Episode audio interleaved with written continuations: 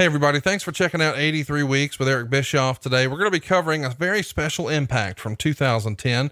Of course, it's when Impact first moved to Monday night on a permanent basis. What worked, what didn't work, and what the fallout was. Stay tuned for me and Eric breaking that one down. Tomorrow on ARN, we'll revisit Payback 2015. Of course, I am a nostalgia guy, and that's usually what we talk about here on the show. But you guys have been digging our more recent conversations about modern WWE. Tune in tomorrow for Payback 2015. On Wednesday, Tony and I will do WrestlePalooza 1998. Can't wait to show Tony how overhead was with Al Snow's help. Wait a minute. Also, coming up on Thursday, of course, Grilling JR. It's a very special show. It's Wrestle War 89. It's the end of the famous Ric Flair, Ricky the Dragon Steamboat trilogy. And as soon as it's over, Terry Funk is there. We'll break down the entire show in long form. It's going to be a fun look back at a very special show. But this Friday, Tito Santana, one of the unsung heroes of the World Wrestling Federation, we're going to get the full treatment on Something to Wrestle with Bruce Pritchard. Of course, you get all these shows early and ad-free if you join us over at adfreeshows.com. And there is a ton of bonus content, including recent conversations with Eric Bischoff on a video conference with David Arquette, talking about the 20-year anniversary of David's run in WCW. We also have the behind-the-scenes look at what exactly happened during Eric's most recent stint in the WWE and ultimately his firing. We'll also revisit a very special show back when Eric was still trying to cut his teeth in wrestling, the AWA Super Clash 4, but perhaps one of Eric's new passion projects, the thing he's having the most fun doing, breaking down the story behind the Graveyard Match and the Firefly Funhouse match with the Professor. So if you really want to get into the weeds on two of the more controversial matches, it's available for you now at adfreeshows.com. No matter what, we appreciate you listening here. Hope you dig what we're doing. Hit the subscribe button, leave us a 5-star review, and tell a friend about 83 Weeks with Eric Bischoff. And if you're into it, man, check us out. We'd love to get you all these shows early and ad-free, starting at just $9 at adfreeshows.com. I hate Steven Singer. You know what else I hate? Everything that's happening in the world right now. Our hearts break for those that have lost loved ones, those who are ill, struggling small businesses, and everyone affected by all this. Now, normally, Steven is in the love business and the happiness business. And this is the time I would be telling you about Steven Singer's brand new 24-karat gold-dipped rose for Mother's Day. But this year, it's different. Steven wants to put a little love in everyone's day, so he's using a portion of every rose sold to support independent restaurants by purchasing catering for all the incredible nurses, doctors, first responders, and hospital workers. And you can purchase a mint green rose, a frozen white rose, or any of Steven's other signature colors. Know you are sending love to the mom in your life, but also supporting local restaurants and thanking our essential workers. If you're looking to celebrate someone, simply say, I love you, or honor your mom on Mother's Day. Steven Singer is shipping as fast and safely as possible in time for Mother's Day. Steven treats his customers as family, and we're here for you. Go to IHateStevenSinger.com. Order by 2 p.m. Eastern this Wednesday, May the 6th, with free and touchless delivery in time for Mother's Day, and include a free personalized message of love. That's I Hate Steven Singer, but hop to it, man. You got to order by 2 p.m. Eastern this Wednesday, May 6th, and you'll get free and touchless delivery in time for Mother's Day, all at IHateStevenSinger.com.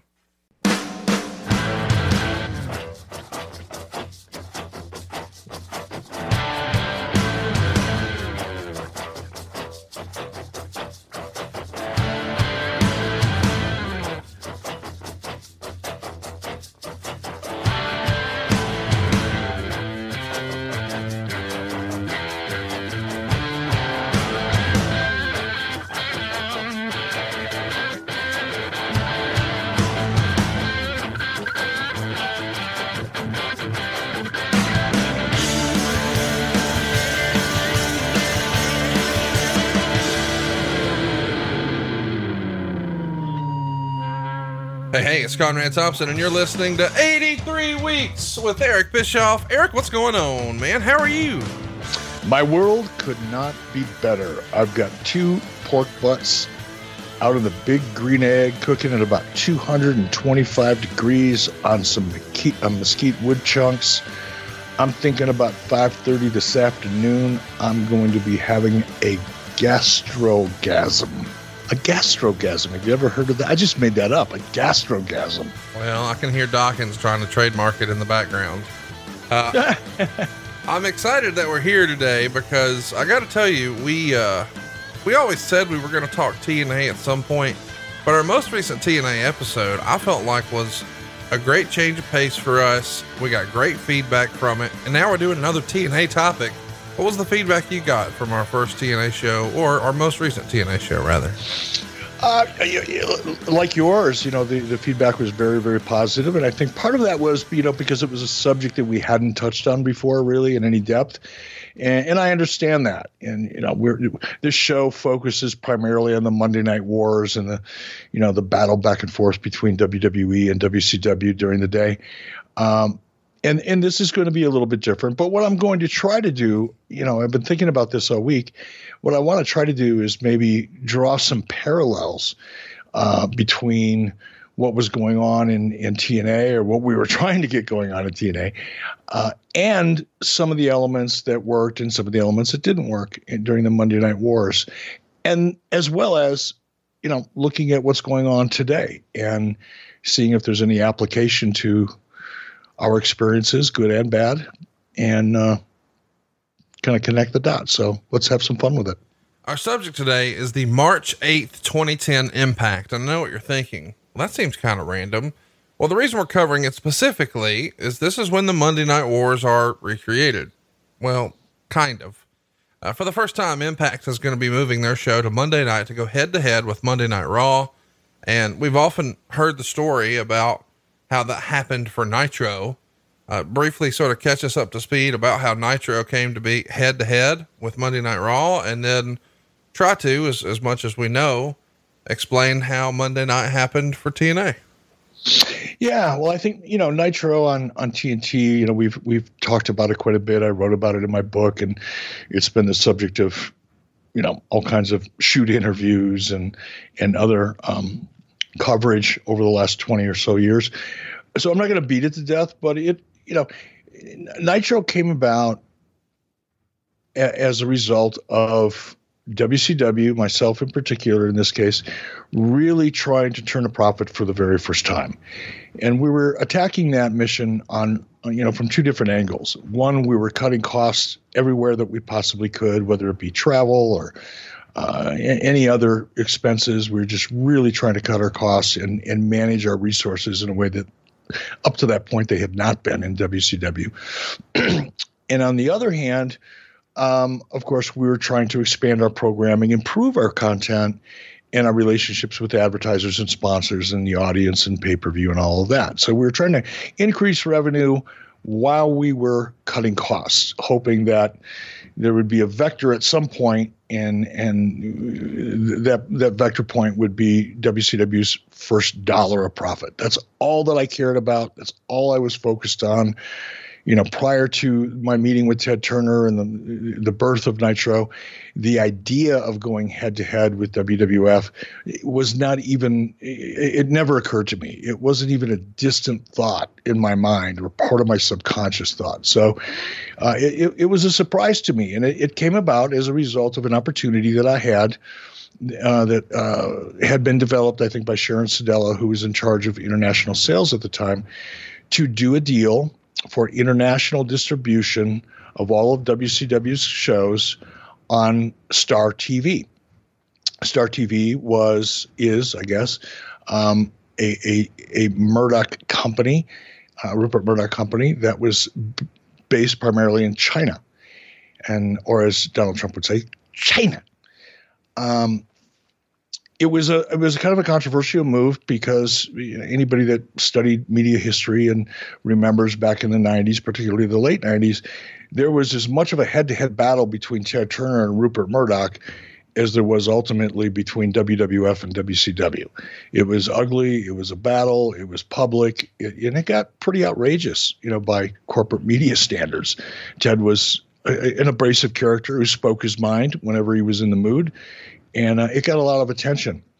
So back to the story, we got the opportunity. We, we were we were so close. Our projections, and I don't remember when it was in the midsummer, early summer. I think we got our financial projections for the fourth quarter based on what we had been doing up to that point. And our projections suggested to us that, you know, we're within spitting distance of turning a profit, which was very exciting for all of us, because up to that point, WCW had never, ever turned a dollar of profit. And in most years, at a minimum, lost $5.5 to $7.5 million. And when I took over, it reflected a $10 million loss on about $35 million worth of revenue. And if you're a finance person, you can figure out that's a pretty bleak scenario. So when we finally got to the point in 95, when we were looking at our projections, and by the way, we didn't do those projections. Those projections came out of Turner Finance and were approved by Turner Finance before they got to us. So these were legitimate, credible forecasts and projections, and a little on the conservative side, I may add. But when we saw them, it was like, whoa, wait a minute, we got to figure out whatever we can do. Well, now enter the international opportunities that Sharon Sodelo had brought to the table, one of which was Star TV, owned by Rupert Murdoch. Now, at that point in WCW, I had the authority and freedom, if you will, to sign off on just about any deal that we wanted to sign off on. I wanted to sign off on it. It's not like I had to take it to two or three people and, you know, and get it. There was no real chain of command at that point with me. Although I did report to Harvey Schiller, who reported on up to Ted Turner. Harvey was kind of a hands-off guy when it came to revenue and bringing money in. So, and we were doing a good job. You know, if you were to go back and look at WCW in 1995, say May or June of 95, which is the time period I think we're really talking about here, our numbers were looking good. We had cut costs dramatically.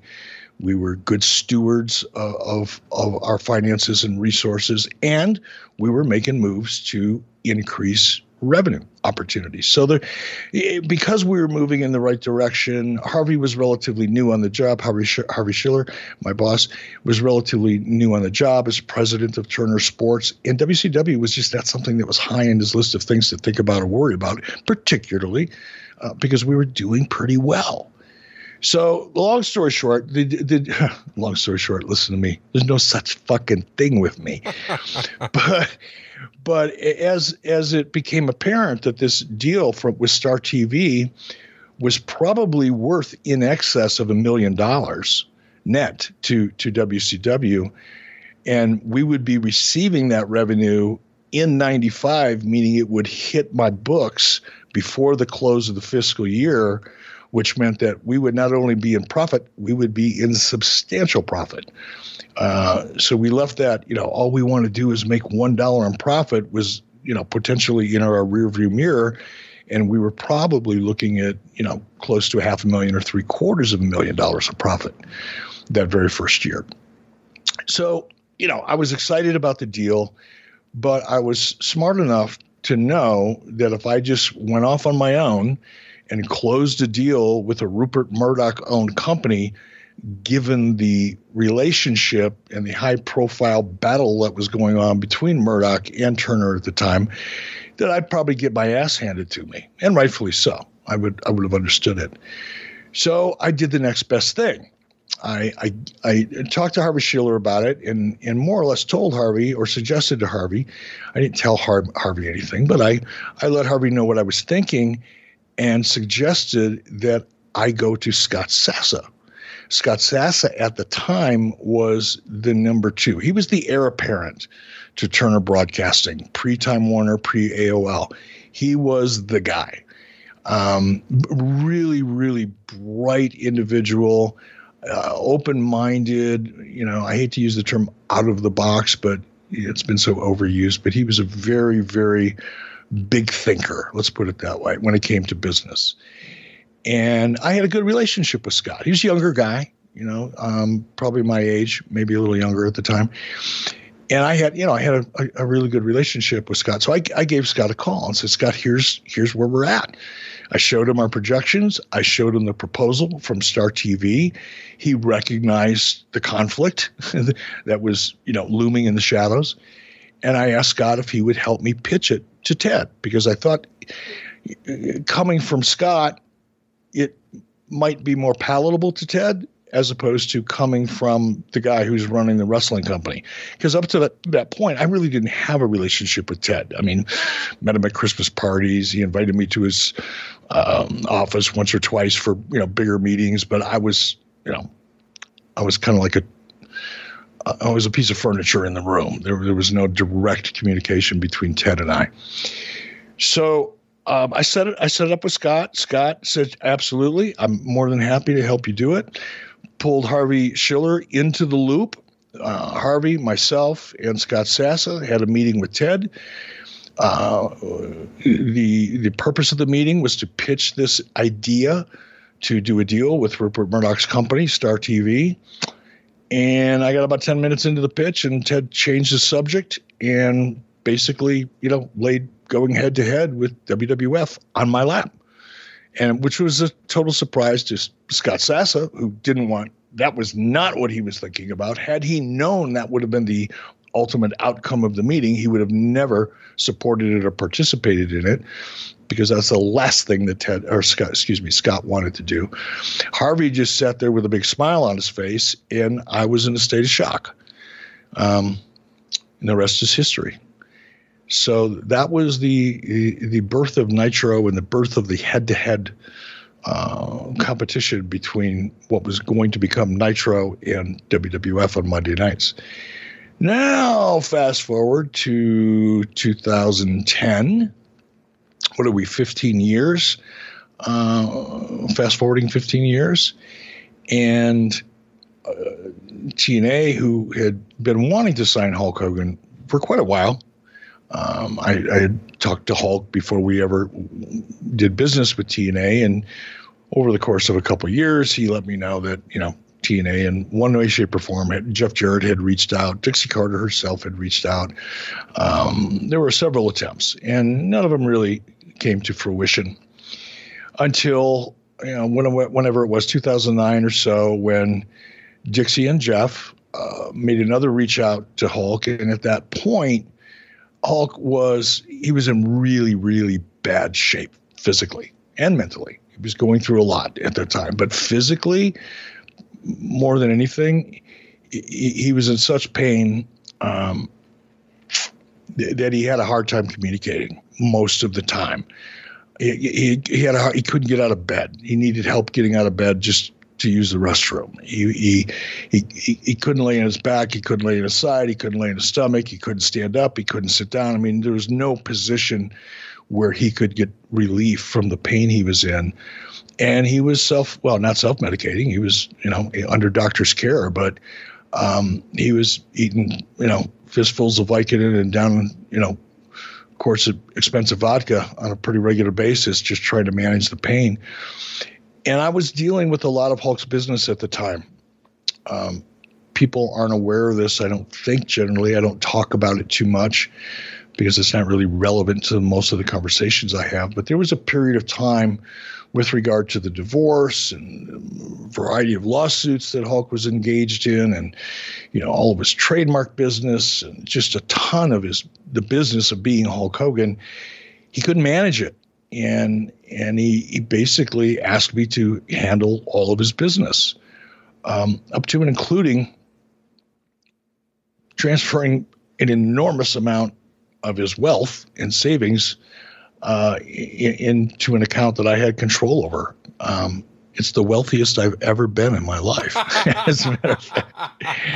And it was a tremendous amount of responsibility, and I knew it was temporary, and so did he, until he was able to sort out his situation. But he was getting blindsided from 360 different degrees all at one time. Every angle on the compass was coming at him, and I did my best working with his attorney to kind of filter and manage some of these issues. And one of them was TNA. And Hulk basically said to me, look, I can't deal with it. Negotiate the best deal you can. You speak for me. Whatever you agree to, I'll agree to. Because he just couldn't participate in the process. The pain was that overwhelming. So I did with his attorney. I didn't negotiate it. You know, I wasn't flying solo. I was working closely with his attorney, and working, you know, through Jeff and Dixie and their attorney. His name was Guy Blake. Very good guy, by the way. Guy was a very good guy. Guy Blake was one of my favorite attorneys to deal with because he was a deal maker, not a deal breaker. He was always looking for ways to accomplish the end result as opposed to throwing up a bunch of red flags and making it more difficult than it really needed to be, which is, in my experience, tends to be the standard operating procedure of most attorneys. But fast forward, we got the deal done. We made the big announcement. There's the opportunity. Everybody's excited. Dixie in particular, she really, really wanted Hulk Hogan on the roster. They had, you know, they brought in Dusty Rhodes. They brought in Booker T. They brought in Kevin Nash. They brought in Jeff Hardy. They brought in Sting. They brought in Kurt Angle. So there was a lot of, you know, A-listers, former WWE talent and WCW talent. There, but it had not been moving the needle. And as much criticism as Dixie gets, and like me, you know, I got a lot, get a lot still. Some of it I deserved, some of it not. But Dixie's in that same category. Dixie got a lot of credit, but she also got a lot of criticism. To her credit, I will say that while Dixie didn't have the experience or really the commitment to grow TNA, the thing that she lacked most was the vision and understanding what it was really going to take.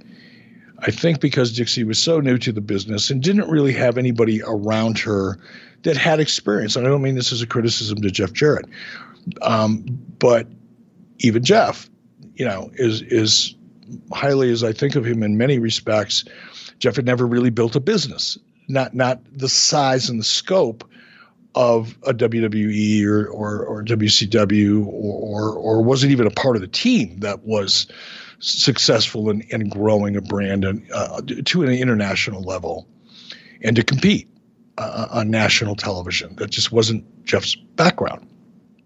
So as a result, there were a lot of people in TNA, management in TNA, that while they had kind of a lofty dream, didn't have the vision, which had to include the strategy and the tactics to get you to where you want to be. They would get halfway there. You know, they did a lot of things halfway that really, you know, put them on the map. They were able to land a Spike TV deal. TNA accomplished a lot of things prior to Hulk and I getting there. And I don't want to diminish any of them because that would be unfair and disingenuous. But they would get to a certain point and they would kind of flatline. And that's about the time that I think they made the decision, look, we're doing pretty well. We've made some money. We need to bring in Hulk Hogan. I need to give you guys a peek behind the curtain. Before we started recording today, Eric and I were talking about rad power bikes. I'm not kidding. Eric is getting one of these. He is so excited. I think Laurie might be getting him one for Father's Day, but he's saying he's been told not to buy one. So something's coming. He's pretty fired up about it because he's been talking about it a lot. The weather's nice and he wants to get out, and you know, Eric's a little outdoorsy. Here's my point. If you've got a birthday coming up for someone in your family, maybe Mother's Day, Father's Day, this is going to be one badass gift. And I have to admit, I didn't really know much about e-bikes until I heard more about Rad Power Bikes. I should mention that when it comes to e-bikes, Rad Power Bikes is getting a ton of great press. They've recently been voted the best affordable electric bike in 5 categories by electricbikereview.com. And I think they're actually the largest electric bike brand in North America. Now, just so you know, because I had to discover this myself, an electric bike is like a cross between a traditional bike and a moped, but you don't need a special driver's license for this like you would a moped. And these e-bikes are very affordable. They're built for every purpose. Maybe you're just putting around town or getting out in nature even transporting some kids around, just going outside and having fun, man. And that's what Eric's going to use his for. And the great thing about this is it's very, very affordable. You see, some of the competitors out there for e-bikes, they're like $3,000. All of the bikes here with Rad Power Bike start at $1,200 and they're all under $1,500. So roughly, I mean, even if you get the Mac Daddy here, it's still going to be half of what everybody else is doing. Now here's the fun piece of this. This thing can go 20 miles an hour without pedaling. So you can go out and have fun without getting all sweaty. Sign my fat ass up. Check out these good guys over at Rad Power Bikes. They're even doing a special deal for those who serve us. And when I say us, I mean all of us. They've got $100 discount off all purchases for active and ex-military, first responders, teachers, even students. They've even got US-based customer support 7 days a week if you have any questions or concerns. But I can't stress this enough. This is an incredible gift for someone who loves being active and outdoors. And Rad Power Bikes is even offering flexible financing right now for as low as 0% APR. And right now is a limited time offer. Get a free accessory with the purchase of a bike. That's right. Get a free gift up to $100 in value and free shipping to the lower 48 states. To get this special offer, text the word weeks to 64,000. That's weeks to 64,000. Just text WEEKS weeks to 64,000.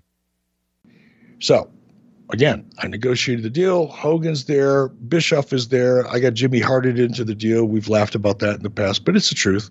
You know, Dixie and the TNA management had no desire to have Eric Bischoff on the roster or as a part of management, but under the circumstances, you know, we beat it to death before. I won't do it here. You know, Hulk wasn't comfortable creatively with TNA and kind of forced me into the equation. I wasn't really excited about it myself.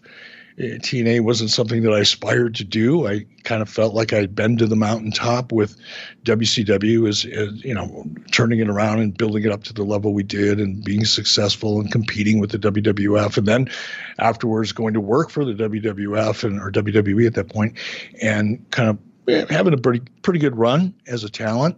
You know, I was pretty happy to walk away from wrestling and know that I had accomplished really quite a bit, good and bad. So when we finally did the deal and Hulk was on board and I was on board and started getting more and more familiar with what their goals were and what they were trying to do, I think it was just the level of enthusiasm, the excitement of having Hulk Hogan on board, driven primarily by Dixie and some of the people on the management team. I'm not sure all of them were 100% behind it. Hulk was, relatively speaking, fairly expensive. Even though it was Spike TV paying the freight, it still had, you know, a little bit of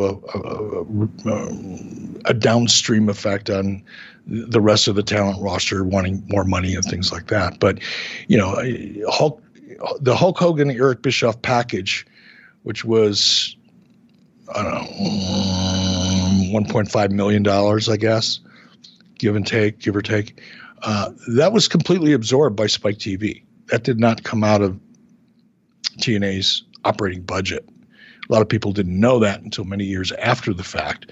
In fact, we didn't really understand it completely until after the fact and found out later, much later, that the same thing was true with Sting and a couple other big talents that came in that Viacom offset the costs for. So fast forward again, we're there, we're excited. Everybody's, you know, well, how do we make this the biggest we can make? And I'll take responsibility for it, you know, and I think it was Hulk and I in a conversation because, you know, Hulk was really excited to kind of be back in the business again. And especially after everything that he was going through, Orlando, where we did all of our tapings, was only an hour and 40 minute drive or so from Tampa. He didn't have to fly. He didn't, he could drive in, do what he needed to do and get home and, without having to fly all over the country. So Hulk was pretty excited about it and was doing his best to manage his physical issues and all the other things that were going on. And in a conversation, I think between Terry and I, I was like, God, what, we got to put TNA on the map. TNA was doing okay. Relatively speaking, not really. If you look at their numbers today, you would go, wow. I mean, I'm sure AEW would love to have TNA's numbers from 2010, and so would NXT, and so would a lot of other programming, because they were typically drawing, and it depends whose numbers you listen to, but without the research in front of me, I think it's fair to say they were between 1.3 and 1.8 million viewers on a pretty regular basis. And we were looking at the opportunity, and of course, we wanted to make it as big as we could be. We wanted to have as big of an impact on Impact, pun intended, as we possibly could. And Hulk and I were batting ideas around, and you know, the one thing that we were up against, and this is where I want to draw an analogy between what we're seeing today in WWE and in AEW, and to a degree, the challenge that TNA had. Now, we all know, we can all agree, you know, the peripheral media, you know, I read Bruce Mitchell quite a bit, you know, I read Dave Shearer, you know, I read Wrestling Inc., you know, Ryan Satin, you know, so I do, you know, I do read, and these are all credible people who I do enjoy reading their commentary as well as, you know, their news. And I think one thing that we can all agree on right now is wrestling doesn't work without an audience. Nobody has to be a rocket scientist to come up with that observation. But one of my concerns with TNA, and one of the reasons I wasn't excited about doing it, is because it was in a soundstage.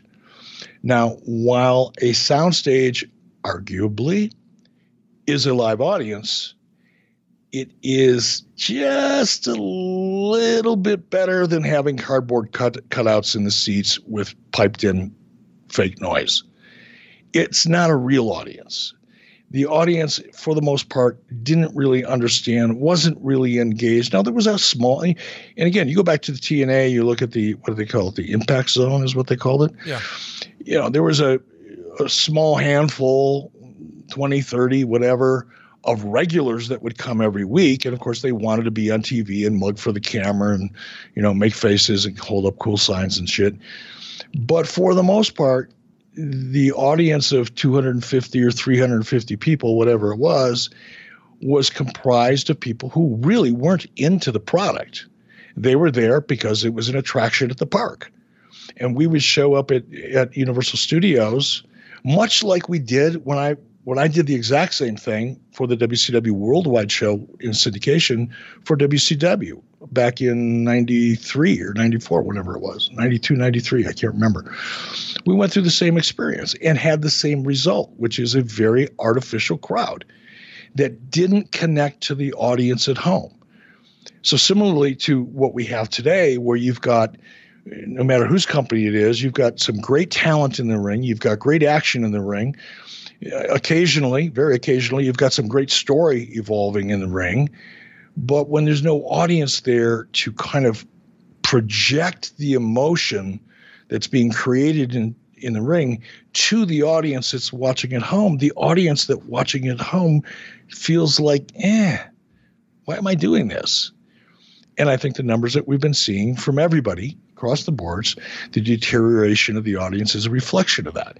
Well, again, trying to draw a parallel between then and now, you know, I recognized in 2010, primarily because of my experience in 1994 and 1995, by doing the same exact thing in WCW, I knew what the flaws were. I knew what I knew it wasn't going to work. In front of that, producing a show in front of that, what I call an artificial audience. It's just not the same thing as having people passionate about your product and buying tickets to come and see it because the big show's coming to town. There's two different levels of energy. So we thought, okay, how do we recreate that? How do we create the energy we need to put TNA on the map? Because while it had a relatively small core at that time, 1.5 million viewers was considered a very, very small core audience in prime time, especially. What do we do beyond just signing Hulk Hogan? What can we do to get people to sample the product? what can we do to create awareness, controversy, I guess? What can we do to at least force people that maybe either weren't aware of TNA or were aware of it but weren't really interested in watching it, or had watched it and kind of tune in every once in a while but don't tune in regularly? What could we do to kind of wrangle all of those audience members, potential audience members? What can we do to get them to sample the product? And obviously, because of the head-to-head success that Nitro had, not that TNA was Nitro by any stretch of the imagination, but the very fact that we were going head-to-head, the fact that it was Hulk Hogan, to a lesser degree, the fact that I was involved, allowed us to kind of stimulate the audience beyond just taking up banner ads on the internet, you know, and promoting the show within the show, which is basically preaching to the choir. It allowed us to stir some shit up. Damn it. Shit. These are the noises I used to make when I would cut myself shaving before I knew about Manscaped. Thank you, Manscaped, for turning my loud shrieks into multiple peaks. Listen, here's the deal. We all have had a little situation before where we got a little nick, got a little cut in our most sensitive area, our yam bag, as Taz would say. Here's the thing. Manscaping accidents can now be a thing of the past thanks to manscaped.com. No more nicks or cuts, not with Manscaped's Lawnmower 3.0. It's a third generation trimmer, still got the same great advanced skin safe technology, still going to keep you nice and smooth. But the engineering team over at manscaped.com spent 18 months perfecting the greatest ball hair trimmer ever created. And now we're talking about the brand new and improved Lawnmower 3.0. Check this out. The battery will last up to 90 minutes to give you a longer shave. You've also got an LED light, which is going to illuminate the grooming area for a closer, more precise trimming. And don't forget about the rapid charging dock, all powered by USB. People are loving this. It's the talk of the wrestling business. See what everybody's talking about and try it for yourself. You can even get 20% off and free shipping when you use our promo code 83weeks at manscaped.com. That's right. Get 20% off and free shipping with the promo code 83weeks at manscaped.com. That's 20% off with free shipping at manscaped.com. Just use the promo code 83weeks. Your partner, your dick, and your balls will thank you. So Hulk and I guess presented that to Dixie, and she got real excited about it.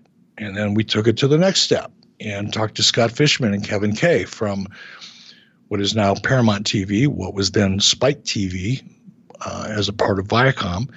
We pitched it to them. Now, obviously, you know, everybody knew, and this is the part of this story that is probably going to solicit bullshit type responses from some people, because they've bought off, you know, many people in the peripheral media, internet community, whatever, have bought into the narrative that we really thought, we meaning Hulk and myself and Dixie and TNA and whatever, all believed that we could be successful going head to head with WWF. That wasn't true. Nobody said that. Nobody believed that, myself included, because I knew the nature of the product. There's no way you're going to have a TNA show in the Impact Zone in a soundstage with 250 people, 30 or 40 or 50 of them you recognize because you see them every freaking week. That show didn't have the energy and the scope and the magnitude to compete with Raw. But we did believe that by going head to head and poking the bear, so to speak, a couple things would happen. The first thing is it would create a buzz and within the community, not just the internet wrestling community, not just with wrestling fans in general, but with advertisers. Again, using the same formula that had been successful with WCW, even though when Hulk Hogan came to WCW, if you remember, he had the stink of a steroid trial on him. He had a lot of negative publicity associated with Hulk when he came to WCW. That's why it was such a big risk to bring him in. just from a PR perspective. But it worked. Eventually it worked. And we, you know, the collective we, which, by the way, included Viacom executives and people within TNA and myself, believed that by making this move, we would plant a flag to say, hey, we're here. We may not be WWE, but we're here.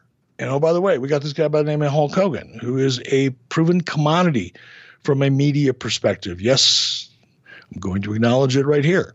There are a lot of wrestling fans that went, Hulk Hogan, we've seen it. We've been there. We've done it. He's not a homegrown TNA talent, which not many of them were, by the way. And there were, you know, like I said, Sting, Booker T, Dusty Rhodes had come in, Kevin Nash, Jeff Hardy, Kurt Angle. The list goes on of former WWE and WCW stars that came in a long time before Eric Bischoff and Hulk Hogan did. But we knew with Hulk Hogan that we could plant the flag in a much louder, controversial, interesting way, especially by going head-to-head. And at the very least, we would get people to sample the product.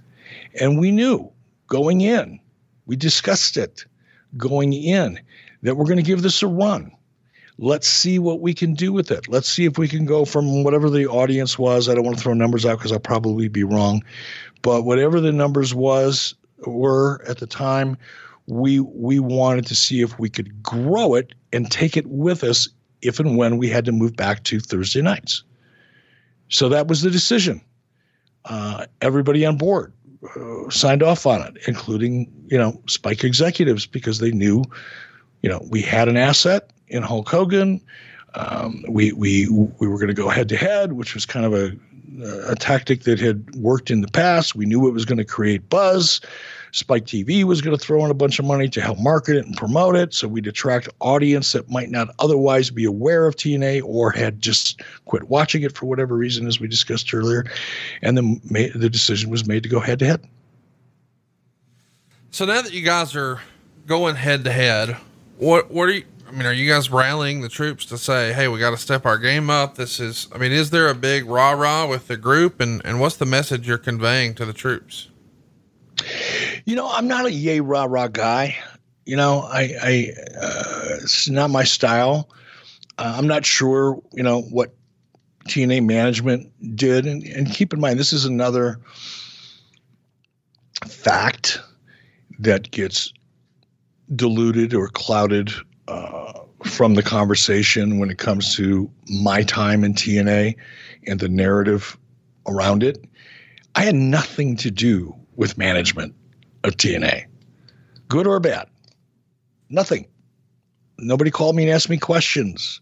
I wasn't a part of conference calls. I had no interest. I made it clear I did not want to be a part of TNA management. It was written into my contract specifically because I didn't want to be held responsible, or more importantly, in my case, it wasn't about being responsible. I just didn't want to get mired in the muck. It wasn't what I was interested in doing. I was there to oversee creative as it related to Hulk Hogan. If appropriate, you know, show up on camera. But that was it. So what was said to TNA talent and management, I couldn't tell you because I wasn't a part of it.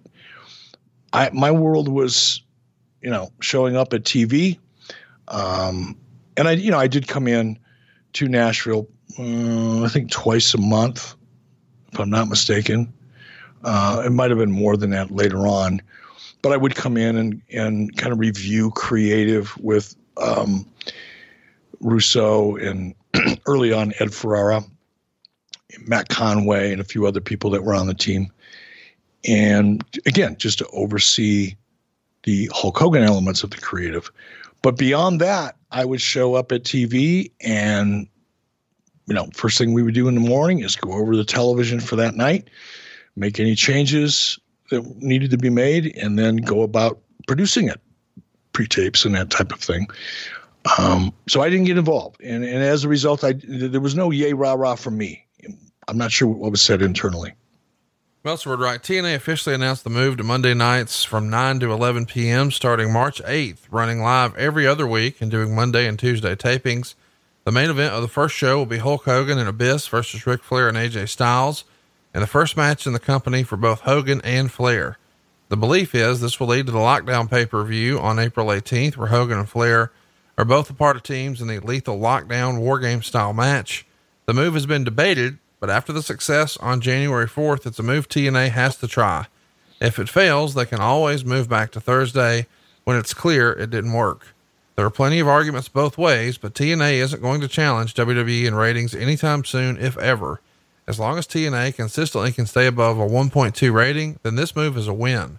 They'd have a lot easier time getting that number from 8 to 10, since on the January 4th episode, 8 to 9 was significantly higher than hours 2 and 3. Two things were notable on the January 4th show is that after a good percentage of people who started with Impact switched to Raw after Hulk Hogan's promo ended around 9:15. And then there wasn't a lot of switching back and forth. Dixie Carter said the opportunity to go from 8 to 10, but chose going head to head with Raw for both hours. It's a decision that's hard to make sense out of. Before we keep going, do you know anything about that? You know, the time slot? I mean, I know you were involved in suggesting the idea, but did you have a strong opinion one way or another about 8 to 10 versus 9 to 11? I think, you know, Dixie's position was a reflection of the conversations that we had, which is if we're going to fight, let's fight. Let's not fight from the sidelines. You know, if you're going to pick a fight, you know, with the toughest kid in school, you got to go up and punch him in the mouth. Not stand out in the parking lot and call him names. So that was, if you're going to do it, do it. Don't kind of do it. And that was the decision. Again, and what Dave, you know, wouldn't have known or understood, or having never been in the industry, really just observing it from the sidelines, is the strategy was to go head to head. The strategy at its core was to pick a fight. It appeals to the nature of the wrestling audience. And we knew going in that there was probably better ways to get bigger numbers, but there wouldn't have been a better way to create more of a buzz and awareness than punching a bully in the chops. So I think that was the general feeling amongst everybody. I hate Steven Singer. You know what else I hate? Everything that's happening in the world right now. Our hearts break for those that have lost loved ones, those who are ill, struggling small businesses, and everyone affected by all this. Now, normally, Steven is in the love business and the happiness business. And this is the time I would be telling you about Steven Singer's brand new 24-karat gold-dipped rose for Mother's Day. But this year, it's different. Steven wants to put a little love in everyone's day, so he's using a portion of every rose sold to support independent restaurants by purchasing catering for all the incredible nurses, doctors, first responders, and hospital workers. And you can purchase a mint green rose, a frozen white rose, or any of Steven's other signature colors. Know you are sending love to the mom in your life, but also supporting local restaurants and thanking our essential workers. If you're looking to celebrate someone, simply say, I love you, or honor your mom on Mother's Day.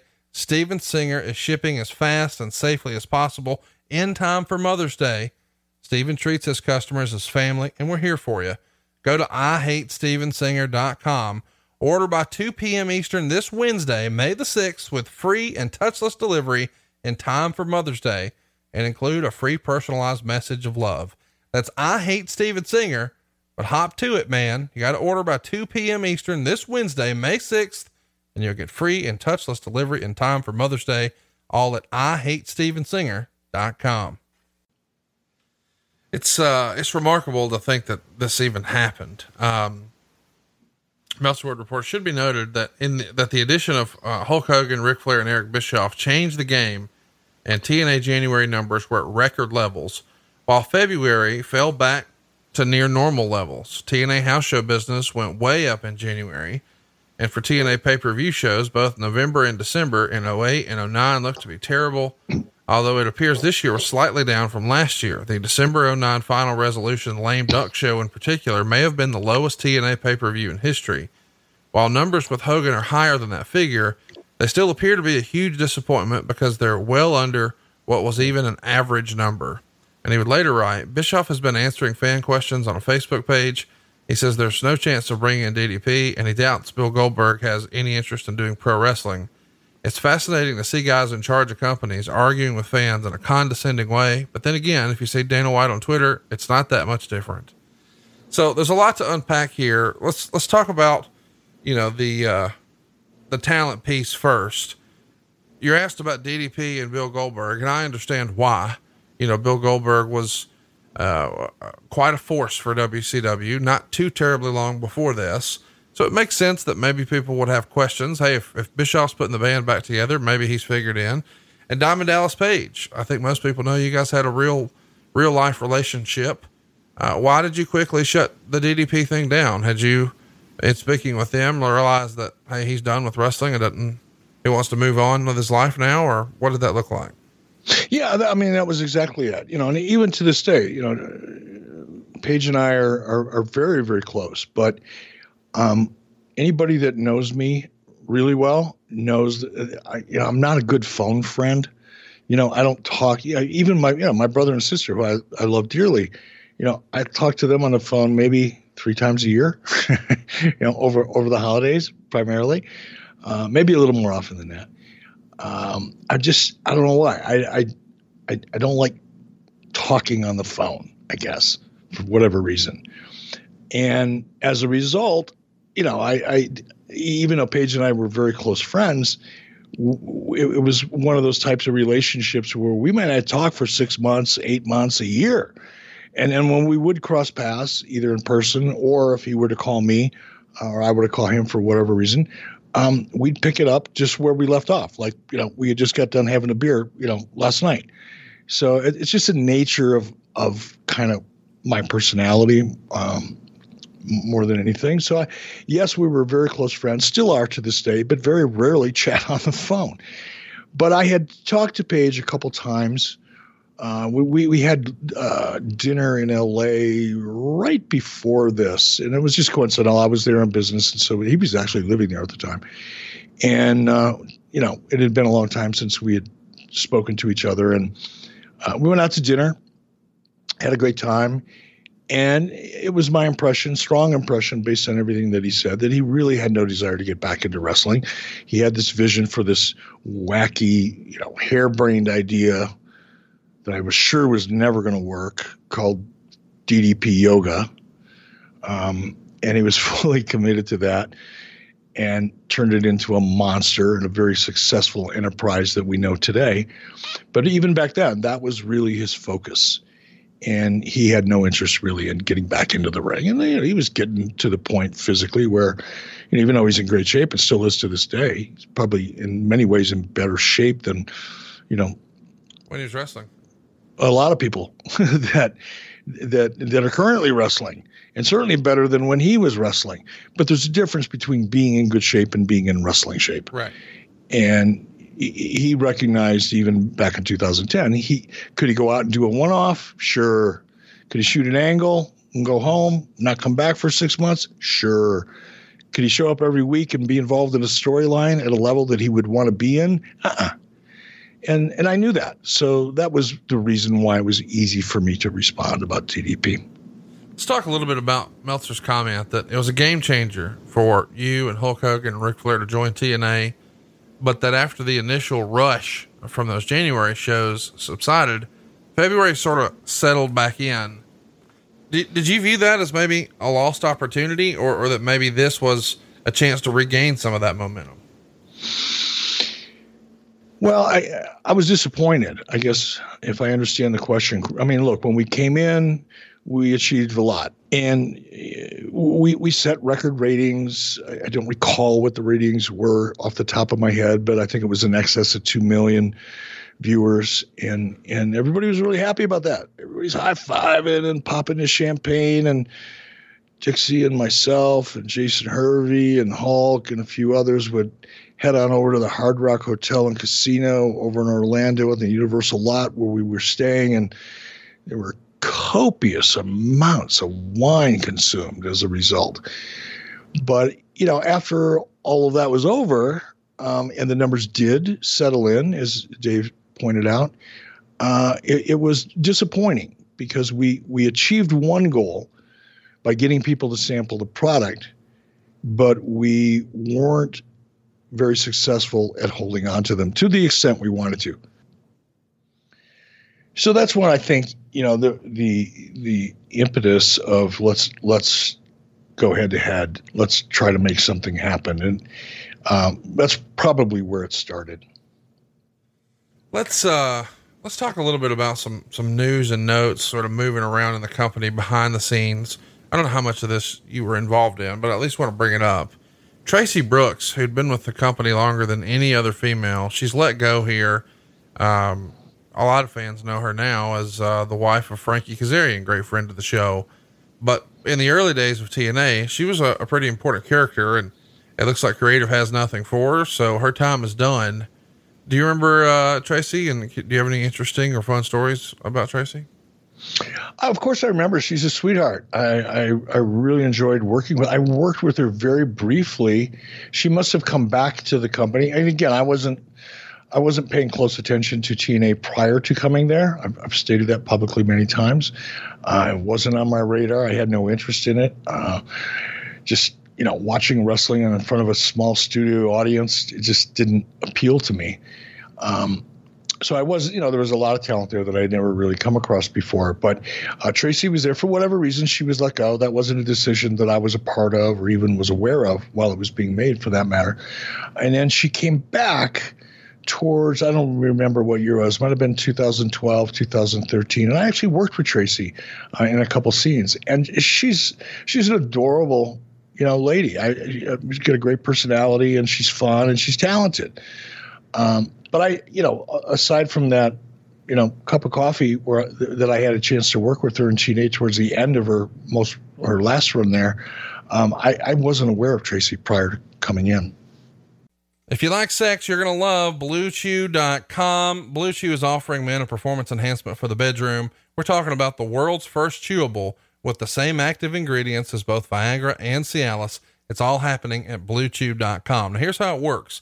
A BlueChew.com affiliated physician will work with you online to find the right dose and active ingredient that's best for you.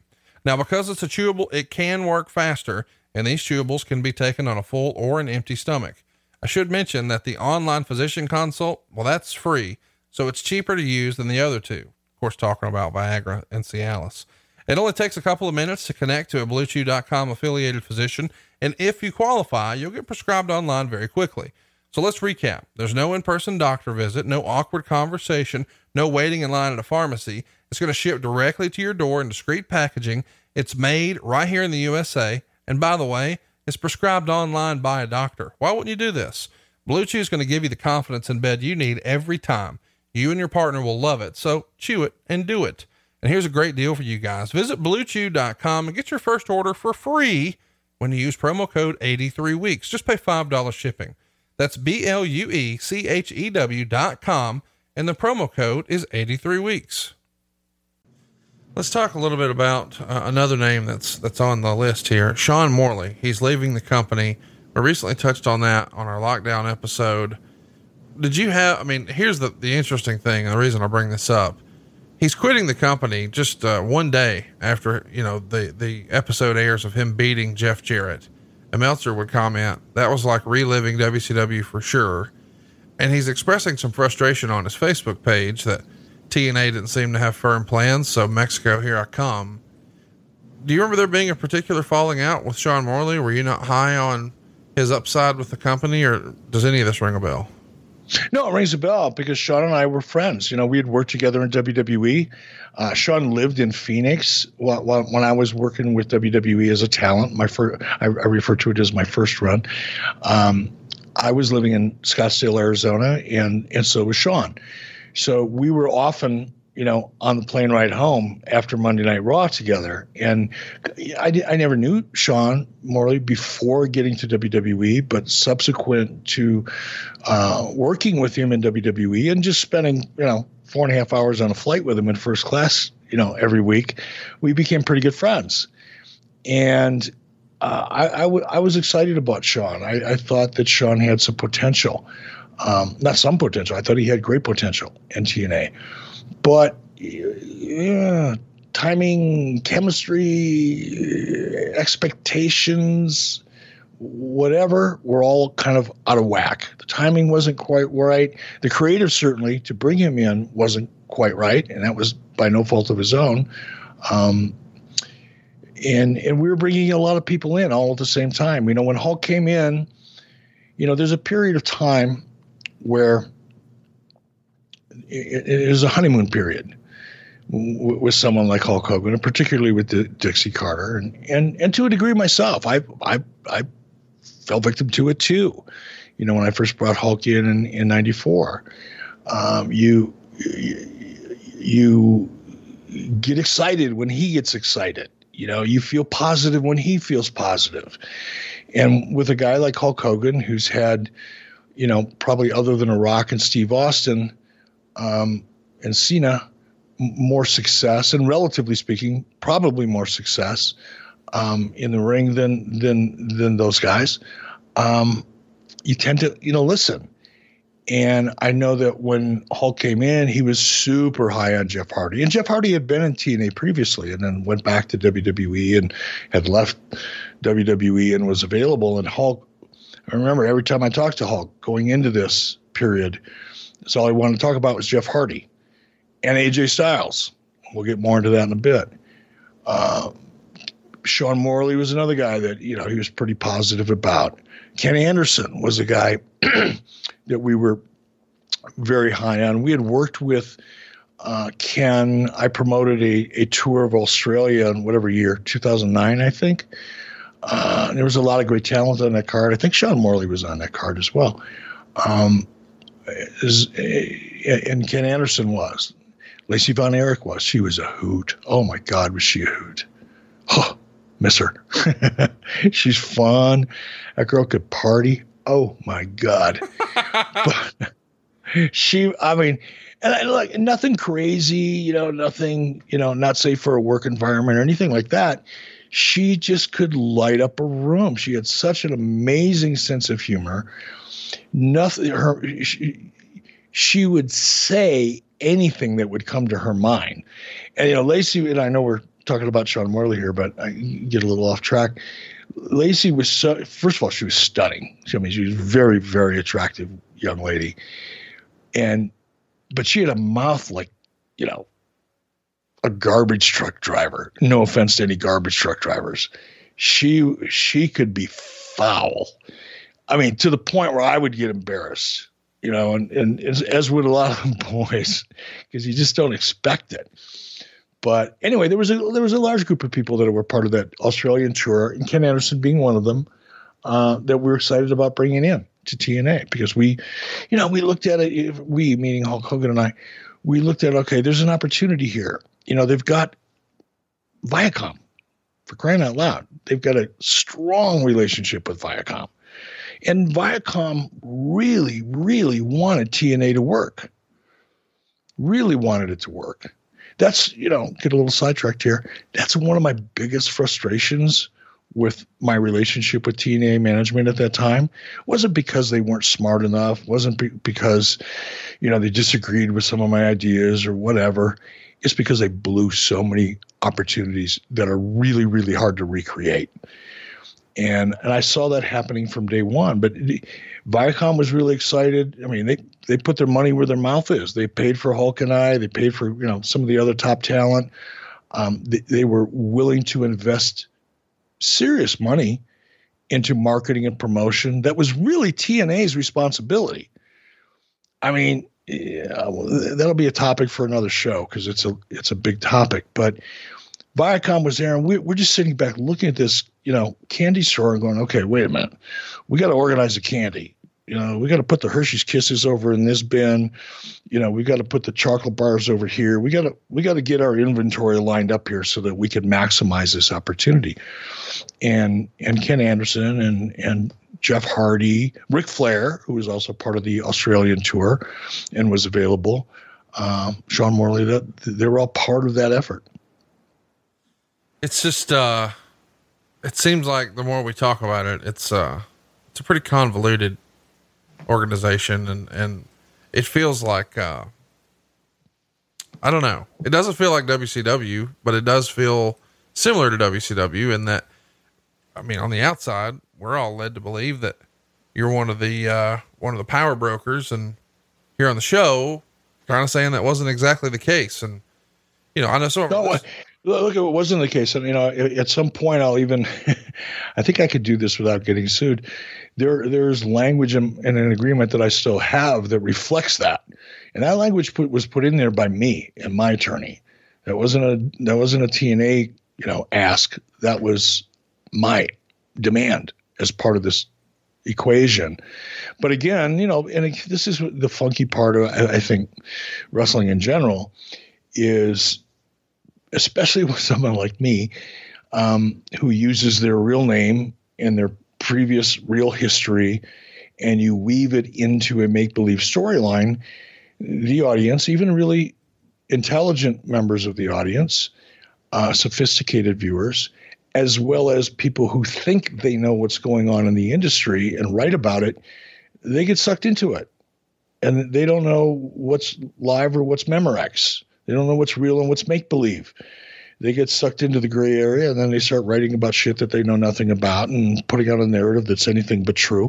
But look, it was my fault. You know, we did it, you know, as you pointed out, by taking that authority position, and which was a reflection of the history that I had with Hulk and WCW. And it was, to a degree, a reflection of the role that I played in WWE as a general manager. I was the authority figure. Nothing new here, folks. Nothing new at all. But as a result of that, yeah, the real relationship between myself and TNA was quite murky. Were you excited to see some Chinese pro wrestling when AEW announced they would be featuring Chinese wrestlers on their program? You can watch Chinese pro wrestling right now by checking out Middle Kingdom Wrestling. That's MKW. MKW is the top wrestling organization in China today. It's a unique pro wrestling company with Chinese characteristics, featuring one of the most internationally diverse rosters in wrestling today from nearly 30 countries so far. MKW has showcased, developed, and promoted wrestling in other countries like Nepal, Vietnam, Thailand, South Korea, and with a more particular focus on countries that are a part of China's One Belt, One Road initiative. MKW live broadcasts in China consistently attract millions of fans, often reaching 10 million concurrent viewers.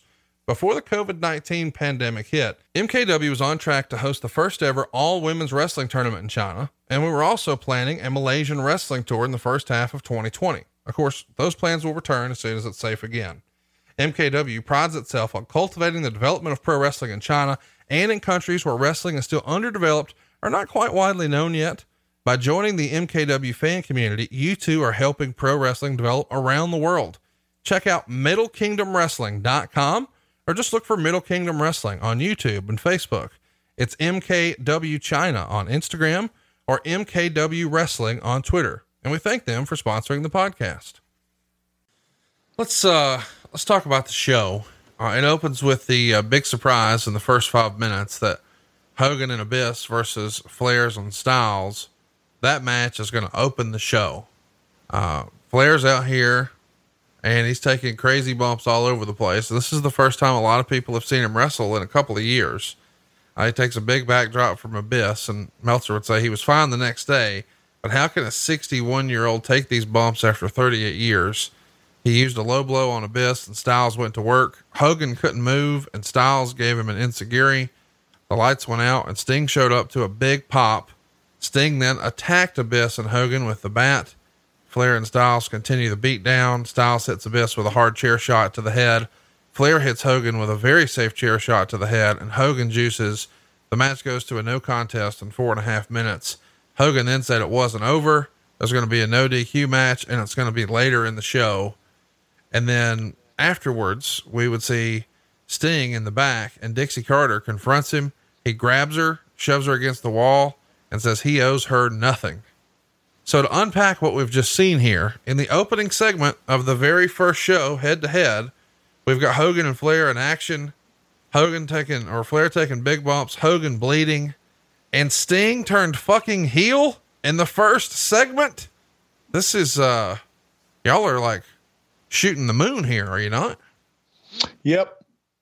I think if you Google hotshot angle, A scene from this would come up.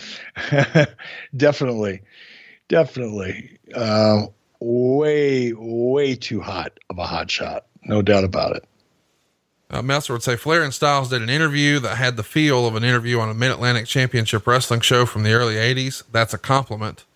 And he says Abyss was screaming about what Sting did. Brooke Hogan and Jennifer, Hogan's fiance, who looks far too much like Brooke, were backstage. Brooke was unhappy while Jennifer tried to calm her down. Brooke is trying to explain to Jennifer that Hulk just puts on a facade, but he's really hurt and shouldn't wrestle. It was just weird in a sense because everyone knows Brooke, but why should the TV audience have a clue who this other woman is? That's a Meltzer criticism, but you're trying to sort of blur the lines of reality and, you know, where does wrestling and showmanship stop and where does the real life begin?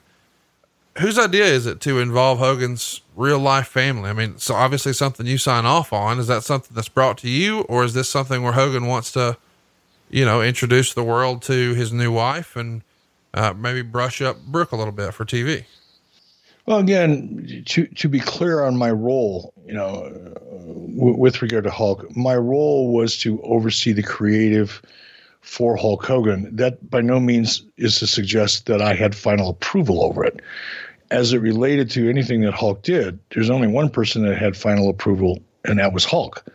So while I may sign off on an overall angle or story, as I did here, when I say sign off, I mean, you know, the version of me signing off was getting it all laid out on paper, vetting it, filtering it, going through it, presenting it to Hulk, and then he'll make whatever changes or not that he sees fit.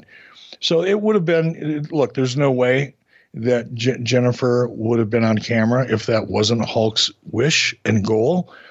And by the way, I'm going to say I know Jennifer fairly well. I don't know her really, really well, but she doesn't like the camera. Right. She doesn't want to be in the public eye. You know, she'll do red carpets. She'll, you know, go to public events with Hulk knowing that there's going to be cameras there and things like that, because she's his wife and he goes to these events and she's going to be with him. So right. you have to get used to that to a degree, but she hates it, still does. Did then even more than she does now.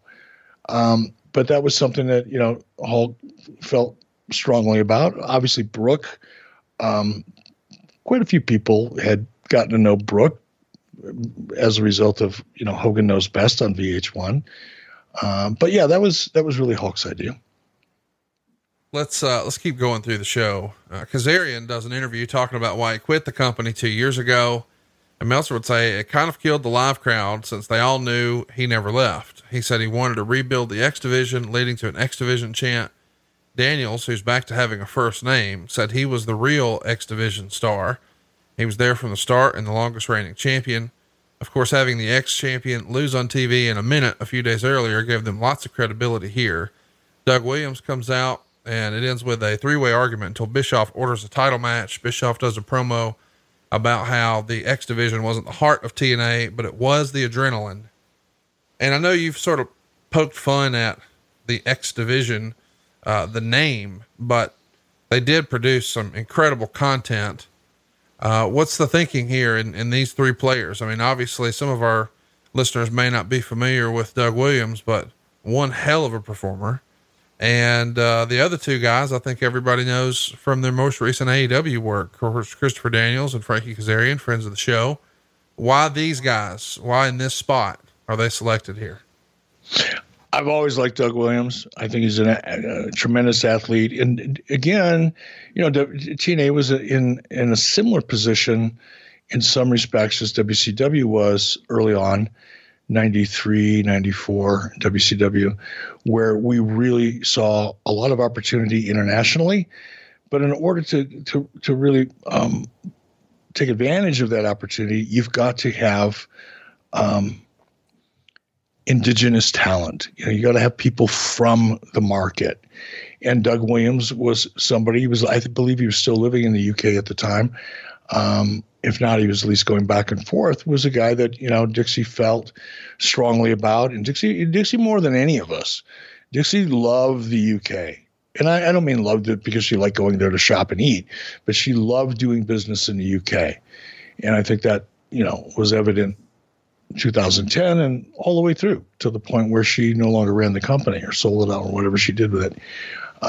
So that was the idea, is let's broaden our international appeal by broadening our talent pool to include more international talent. The X Division, you know, to me, and I know I beat it up a lot, and it's going to sound like I am here. The idea, it was a cruiserweight division.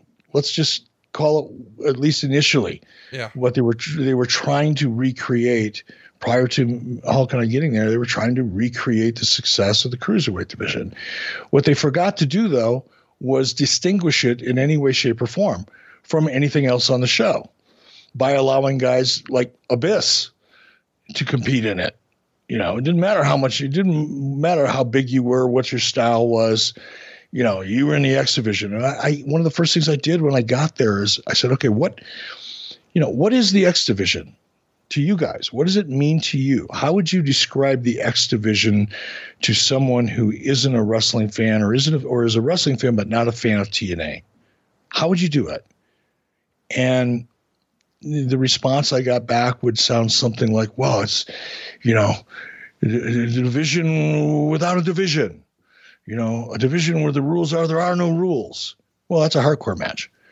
Or that's an ODQ match. Yeah, but you know, the action's better. Well, how and why? What, you know, you got to have an identity. You've got to, if you're going to market anything, if I'm going to market a pencil to the general public, I've got to figure out what unique selling benefit does this have? What makes it unique? And there wasn't any, because, again, this goes to the lack of vision overall. And vision's a word that people often use and can be applied in many different ways. But if you can't, for me, I'll just speak for myself. If I can't see a picture that's crystal clear in my mind, well, then there's no way I can describe it to somebody. If I see something in my head that looks like a static picture, or in some cases a movie, right, a short movie, I can, in the case of a movie in my head, that's basically a storyline or an angle. But if I don't have a crystal clear vision in my own mind of what I want something to be, then there's, number one, no way I can communicate that to anybody else. And if I can't communicate to anybody else, how the fuck is it going to end up on TV? When what you end up with is just a hodgepodge of what everybody interpreted as their version of a cruiserweight division.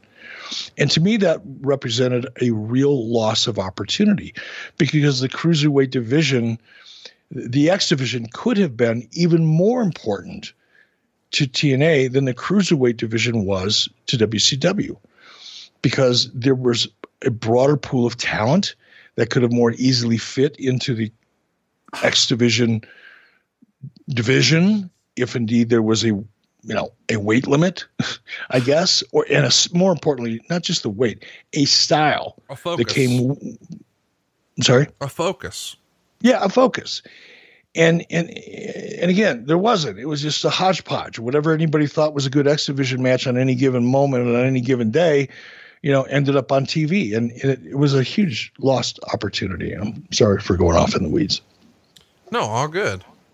Let's get to the results of the match. Williams retains the X title in this three-way, and he gets a clean win with a Chaos Theory suplex. And after the match, Shannon Moore comes in and uses a spinning head scissors on Williams. This is all directly from the Observer, by the way. And he would write, "Moore had his same spiked hair as WWE. Crowd didn't really react to Moore. Bischoff then announces Williams versus Moore for the title at Destination X," which we've recently covered. The announcers tell us that Dixie Carter was so mad, she's going to make a match for Sting. She said Steve would wrestle, but wouldn't say who. Then Mike Tenay would announce that Awesome Kong and Hamada were stripped of the knockout tags because they hadn't defended them in 30 days. Of course, Kong is no longer with the company. Essentially, it's written in the Observer, she asked for $100 per night raise at the time when the company wasn't thinking about giving her a raise, and she had already quit. So we've covered a little bit of that, but it's just a weird story. Next up, we do see the knockout tag titles up on the line for Velvet Sky and Madison Rain. They're a tag team here, and they're going to pick up a win over Taylor Wilde and Sarita, and of course, Tara and Angelina Love. 2 minutes and 14 seconds. Meltzer would describe it as short and sloppy. This is a weak point. You know, it feels like there's a lot of talent here, but I don't know that they got enough time. Is this just out of obligation? You feel like you've got to have the ladies with a segment on the show? Did you guys not have confidence in them? Why do you think this was six folks in a 2 minute match here? Not sure. You know, I went back when you let me know that this show was on the schedule for us to review and talk about. And I went back to the TNA app, or Impact, I should say, I'm sorry, to the Impact app, and wanted to watch it to refresh my memory. And the show doesn't exist for whatever reason. They kind of jump from 2009 to 2015. So I wasn't able to go back and watch the show to kind of jog my memory from 2 decades ago. It's hard to believe this was 20 years ago, right? 2010. Oh my God. 10 years ago. No, 10 years ago, 10 years ago. Whew. Thought, my God, I'm older than I thought I was. But it's hard, you know, to remember the details of this format and why the match only got 2 minutes. I would suggest that, I don't know. I'd be taking a guess. I don't like taking guesses. So next up, I don't know. We've got Pope D'Angelo doing a promo for a match with Desmond Wolf later in the show. Wolf comes out and attacks his bad leg, punching it with a chain, slamming it into the steps. Of course, the match never happens. And later in the show, they explain it's because De Niro was injured. Then we see a beautiful people celebration with champagne and Jeremy Borash. And the idea is that the champagne represented something else exploding. The funny part is it was a dud, so she poured it over Borash's head. So the idea is Borash is just so excited by these beautiful women that the champagne cork explodes and makes a mess everywhere. And it's supposed to be a double entendre of sorts, and that doesn't happen. So she just dumped it over Borash's head. Got to call an audible here. Probably the right one, huh? So if I'm picturing this right, because I wasn't able to go back and watch it on the Impact app, that sounds to me like Borash experienced, metaphorically speaking, premature. Yeah, you got it. Yeah, we're on the same page. Yeah, okay. Yeah, well... Eh. That wasn't my deal. You know, that wasn't a Hulk Hogan storyline, and the beautiful people weren't working with Hulk Hogan. And in 2010, I wasn't in charge of anything other than the Hulk Hogan storyline. So I don't know who wrote that. I'm guessing his initials were VR. Sounds like a Vince Russo type of gimmick. But I'm not even sure of that. Next up, we get RVD and Sting. The match goes 9 seconds. And RVD wins. Meltzer would write, "This was hilarious and sad. Sting came out and Taz talked about how Sting had never been received like this. The problem was Sting got thunderous cheers and people were bowing as opposed to treating him like a guy who had just turned. He was cheered so much that Taz had to backpedal and say that some people were still cheering him. The people went nuts for RVD as well, of course. And after the match, Sting attacked RVD with his bat, hitting him with shots to the knee, the chest, and acted like he was leaving. The crowd was chanting RVD, expecting a comeback. Sting left as 3 refs were yelling at him. Sting hit 2 with his bat, and they spared Slick Johnson. He comes back, starts hitting RVD more with bat shots. This brings Hogan out, and Meltzer would say, "I thought it was stupid for RVD's debut for him to be the setup guy for Hogan. Why was there all this security stopping Hogan, who runs the place, was never made clear. Then Bubba the Love Sponge came out and tried to stop Hogan. Sting continued to attack RVD. As Hogan is being held back, Sting hit him with the bat in the stomach. Security pulled Hogan away, and Sting hit him again. RVD never makes a comeback and never does a promo vowing revenge on Sting, nor had anything to do with the angle at the end of the show. I was dumbfounded watching this, but by the end of the show, it made even less sense." What can you tell us about this? God, I got confused just listening to it. I mean, what a clusterfuck.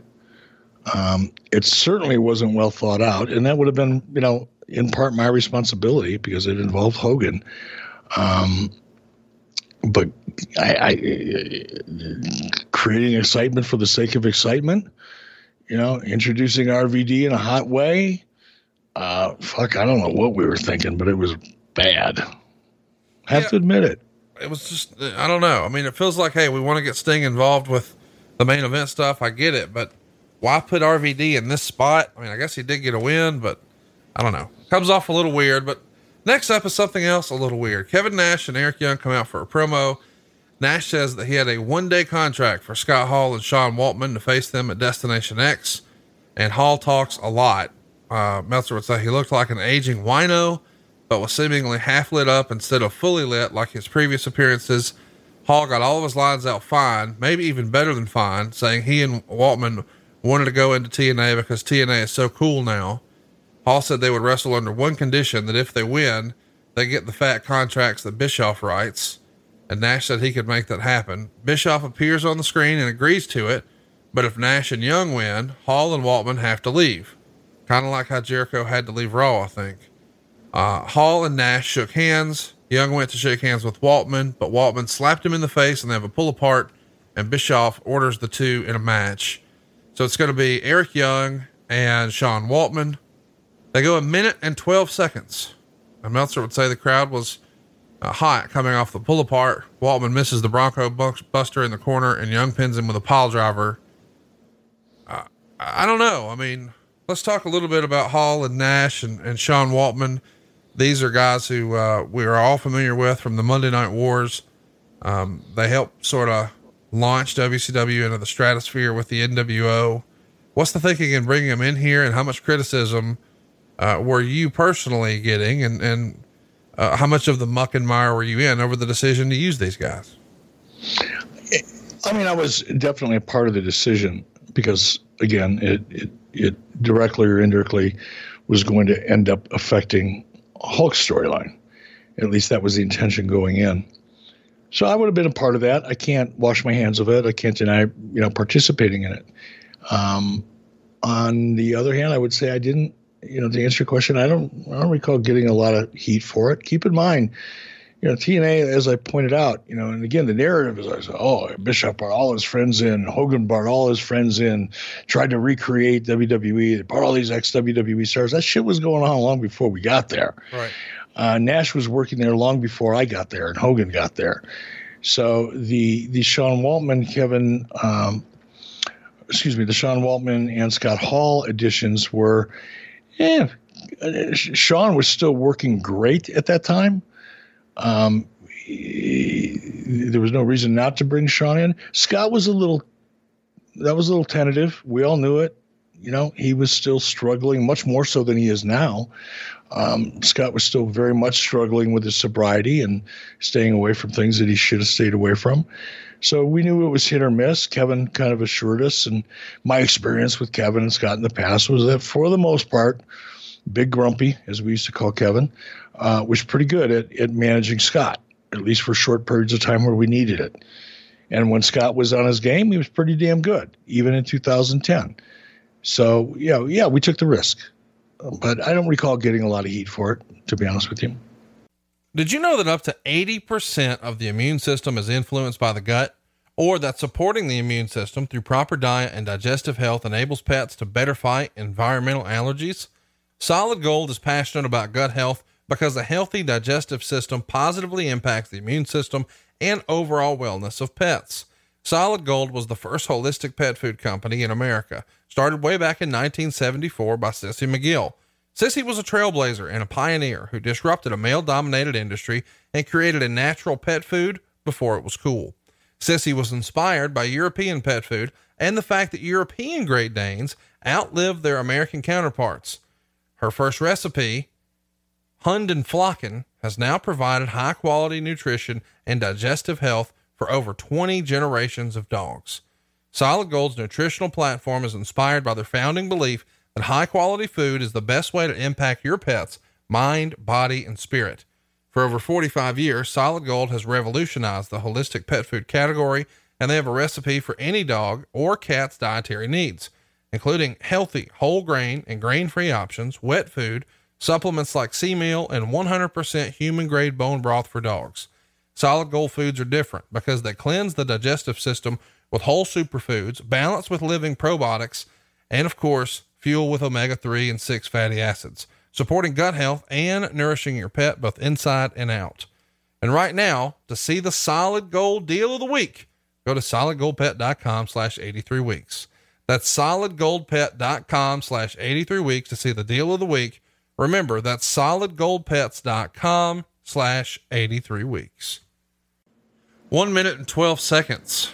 Man, these matches are, I mean, I know it's a wrestling show, but this feels like, as Pat Patterson would say, more gaga, or as JR would say, more sizzle than steak. I mean, the ladies got 2 minutes and 14 seconds. Sting and RVD get 9 seconds. Eric Young and Sean Waltman get 1 minute and 12. What's going on, man? Always leave them wanting more. Next up is the whole crew of soldiers in uniform flanking Kurt Angle. Angle does one of these interviews where he's talking about patriotism and soldiers, and Meltzer says it almost always works, and it did here. He talked about how the soldiers put their lives on the line for our freedom and how Mr. Anderson spit in their face by disrespecting the tags. Anderson appears on the screen doing a promo saying all these guys are high school dropouts. Angle runs backstage and attacks him and starts beating him in the ring. And then Anderson comes back out and knocks Angle out with his own dog tags and went to leave. The soldiers block the way. He has to go back into the ring. They're almost acting like lumberjacks here. And Meltzer would say this was so much like an Angle blow off as opposed to building a future match, because Angle is standing over a fallen Anderson holding the flag, and the troops are putting Angle on their shoulders and carrying him around the ring. It's quite the visual. But I kind of agree with Meltzer's criticism that this feels like a blow-off rather than the kickoff. What say you? I agree, which doesn't happen that often, does it? No. I not almost. That you and I don't agree. But, you know, in listening to Dave's recap and positioning of it, I can't disagree. That would have been a beautiful blow-off as opposed to, you know, the opening moments of Act One. It's a pretty remarkable, you know, scene. Go out of your way to throw it in your Google machine. It's out there. It's not on the Impact app, but you can find it. And it's kind of cool to see all the soldiers have Kurt Angle on their shoulders. Backstage, we've got Bubba trying to talk Hulk Hogan out of wrestling. Earl Hebner comes in. He's looking for his job back. Hogan at first blows him off, but then Bubba gives a speech about how everyone deserves a second chance. He noted he got a second chance in radio, and Hogan is in TNA getting a second chance in wrestling. So Hogan okays it and tells Hebner to referee his match, but that if he was hurt, he wanted Hebner to stop the match. And Meltzer would say, isn't that the opposite of what a babyface should say? Of course, this related to nothing that would actually happen in the match. This was just so beyond logical. Meltzer would continue, the ref Hogan fired because he took a bribe from Flair and screwed Angle out of the title as getting rehired and refereeing a match with Flair. The problem is they fired Hebner in storyline with absolutely no logical idea on how to give him his job back. Hebner had gone heel several times before in TNA because they can't help but recreate Montreal. And when they do their next restart, they probably won't be that long from now. Having Hebner recreate Montreal will probably happen all again. This was all just so stupid. It is interesting. I mean, I guess, and maybe we should just back up. Do you think at this point, creative was sort of using this as a reset button, this move to Monday nights? Because it feels like, you know, the hope is we're introducing a lot of new characters to a new audience for the first time who maybe are checking us out that didn't see us before. So if that's the case, we could use a little creative license to sort of hit the reset on some storylines, much like you did with Vince Russo back in 2000, where you guys stripped everybody of the belts and held new tournaments and just started fresh. Maybe it's not explicitly said like that, but do you think that was some of the thinking in a move to Monday night? I think it could have been. Clearly, we were in a showcase frame of mind. It's like, in good call on your part, you know, the reset comment. And I don't think that was consciously. We didn't all sit around and go, okay, we've got to reset the show. We've got to recreate what we did in 2000 with WCW and the New Blood.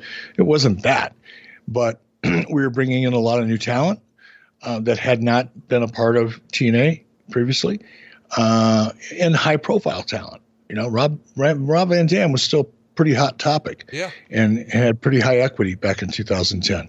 As did, you know, Ken Anderson, as did Jeff Hardy, certainly, even though Hardy had been in TNA previously. So there was a lot, you know, Ric Flair. coming in. There was a lot of big name talent that were coming in for the very first time. And yeah, it was a hotshot show. Make no mistake about it. And I think you're right, probably consciously or subconsciously. It was like, okay, let's just showcase the best stuff we've got and kind of reset. And yeah, don't know a better way to describe it.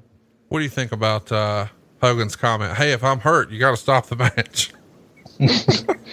Funny. That's tremendous. Really funny. You know, you know what? I mean, there were a lot of things that were confusing and just illogical and not well planned in the angle in the scene that you just described. But to me, and it wasn't not because I think he's just a low life piece of shit, but Bubba the Love Sponge. Yeah, you need it. Everybody deserves a second chance. And, I mean, and again, for people that, if all you know about Hulk Hogan is what you read about in dirt sheets or read about on the internet, you don't know Hulk Hogan. You don't even have a clue. Let me put it this way. You don't know Terry Bollea. Right. You may know Hulk Hogan, the character, or you may think you do, but you do not know Terry Bollea. And one of Terry Bollea's, I think, I've been saying this, I used to tell him a long time ago, when I first started, about a year after I first started working with him, and I developed the relationship with Hulk where I could be honest with him and talk to him like, you know, a member of my family or a good friend or whatever. I used to say, Hulk, you're like a big fucking apple tree. You're like the biggest apple tree in the middle of a beautiful field. And you have all these people underneath that apple tree constantly shaking it, hoping that an apple's going to fall in their lap. Yeah. And that's a visual to me that describes Hulk Hogan. And then and to a lesser degree now, because he's, after all these years, he's finally recognized it. But Bubba was one of those guys that was constantly shaking Hogan's tree, hoping that an apple was going to fall in his lap. He did it on his radio show. He abused Terry Bollea. Absolutely. He abused him. He exposed him at a point in time when Terry was at his I hate to call him Terry, when Hulk was at his absolute most vulnerable, because of the pain, because of the prescription drugs, because of the booze that went along with it, and because of all the emotional train wrecks that he was trying to navigate. He was really, really vulnerable and easy to take advantage of. And Bubba, you know, took advantage of him. You know, he was like a brain surgeon, picking him apart and using Hulk Hogan to further his own career. And that was happening here too. You know, that was going on Bubba's radio show, or Bubba using Hulk Hogan on his morning radio show, talking about things that Hulk should have never been talking about in the middle of a bunch of lawsuits and a divorce. And it was happening here as well. You know, Bubba used Hulk Hogan to get himself on TV because he wanted the exposure and he wanted to be on TV to help his radio show. Right. So there was nothing I could do about it. You know, there was no convincing Hulk that was a bad move, because in Hulk's mind, and to a degree, he was right, because Bubba's radio show at that time in 2010 was freaking hot. I mean, he was right under Howard Stern at that point. So yeah, there was great exposure. Yeah, there was a great audience, but there's a cost associated. It was a very high cost. And here's the highest cost to the television audience, a large portion of which didn't listen to Bubba. The world did not listen to Howard Stern. Right. The world certainly did not listen to Bubba the Love Sponge. Many of them did, but not all of them. And of our wrestling audience, a very small percentage of them were fans of Bubba's radio show on Sirius. So there was, you know, Bubba played that really, really well. Hulk bought into it, and we got saddled with the mission of trying to make it work. You know, listen, every week I tell you that I can save you some money at savewithconrad.com, but I decided this week, let's do something a little different. Don't take my word for it. Let's read some 5-star reviews that were just left this month for savewithconrad.com. Christopher in Indiana says the process was painless and easy, direct communication and quick responses to questions throughout the process. Honest advice put me in a position to save tons of money and pay off my mortgage quicker. Charles from Ohio. Jimmy is what made it great. He answered every one of my stupid questions with patience and grace. Randall from Ohio. Awesome right from the start. Being out of state was no issue. First Family made everything super easy and convenient. They were available before, during, and after business hours. I cannot say enough good things. Brian from Missouri. Everyone was terrific to deal with. Jimmy was very professional and super easy to deal with. He answered all of our questions promptly and accurately. I would recommend Jimmy to anyone I know. Michael from West Virginia. Everyone was professional and made the whole process easy. The entire process took a month, and every step of the way, someone was available when I had questions. Just an awesome company. Thomas from Tennessee. Derek was great to work with and made the experience easy and always reliable, always available to answer questions. Neil from Florida. Fast, friendly, knowledgeable. Randall from Ohio. Awesome right from the start. Being out of state was no issue. Stephen from Ohio. Simple, fast, no issues, and blew my previous mortgage company out of the water with great customer service and were always quick to get back to me whenever I had questions. Robert from Indiana. Easy to keep in contact. I was able to use email and text messages for most of the deal, which made this very easy to get done. 5 stars. John from Ohio. I love the texting and easy communication from this mortgage team. Closing was simple and awesome as well. Brendan from Arizona gave us 5 stars and said, great communication, great response times, just an overall great experience. Austin from Florida says, huge listener of Conrad's podcast and everything he says is true. He can help you save money and take years off of your loan. Jimmy was great to work with. Amazingly painless experience compared to others I've had. Thank you very much. And no, I should be thanking you guys. First of all, thanks for listening to the podcast. And second, thanks for trusting me enough to have a shot at saving you some money. But most of all, thank you for your business. And I hope you enjoy all of the savings that we provided for your family. But if you're listening to this and you haven't gone to savewithconrad.com yet, what are you waiting for? We're licensed in more than 40 states. You don't need perfect credit or money out of your pocket. And if we can't help you save money, we won't waste your time. But if you've got a 30-year loan, if you've got a second mortgage, if you've got credit card debt, you're overpaying your single biggest bill and you may not realize it. We're going to show you how to get the best interest rate possible and skip a couple of house payments. But in the process, you're going to save hundreds of dollars per month. And more importantly, pay your house off faster with cheaper monthly payments. If you're serious about keeping more of your own money and getting out of debt faster, retiring on time, and eliminating your credit card debt, you should hurry to savewithconrad.com. Find out how much money you can save for free right now. NMLS number 650884, equal housing lender, savewithconrad.com. It's pretty remarkable that he was in wrestling, but, he is, and that's TNA here. Let's talk about what's next on the segment. It's Jeff Jarrett and James Storm. They're talking backstage. Jarrett doesn't want to wrestle Storm, but he's forced to by Bischoff. He talks to Storm like a friend and figures out he's also forced against his will here. Storm, Meltzer was right. Storm, who is so ridiculously underpushed, it's not even funny, said nobody tells him what to do. And when Bischoff suggested the match, he was glad to take it. Jarrett was mad, saying that when TNA started and Storm was a nobody, he handpicked Storm to be in the company and noted Storm actually started training to be a wrestler in his own father's backyard. And Meltzer would say this was the beer money heel turn out of nowhere, which makes sense given they were the biggest merchandise sellers and such an over babyface act. Storm said they've been forgotten of late. Well, except they just beat the tag champs on TV a few days earlier and have a title shot at the pay-per-view. And then Jarrett talks about how Storm and Bobby, but this is Meltzer's comment, you know, because Robert is his stage name. Like when Dixie calls Sting Steve, that means we're shooting, brother. Jarrett attacks Storm and Rude attacks Jarrett. Foley breaks it up. So Foley's here and we're turning beer money bad. And beer money has previously been a top act. We haven't spent a ton of time on this show talking about James Storm, but I do want to just sidebar for a minute. When he first comes into TNA, he is teaming with Chris Harris, America's Most Wanted. They're one of the bright spots in early TNA. Eventually, he has a singles run, becomes world champion. And here he's a part of Beer Money with Robert Roode, or Bobby Roode, who we now know in the WWE. Really a special performer who carved out quite a niche for himself in TNA, but it doesn't feel like he's been able to sort of branch out beyond TNA and have that same sort of success. Why do you think that is? James Storm looks the part, has good matches, seems like he connects with fans.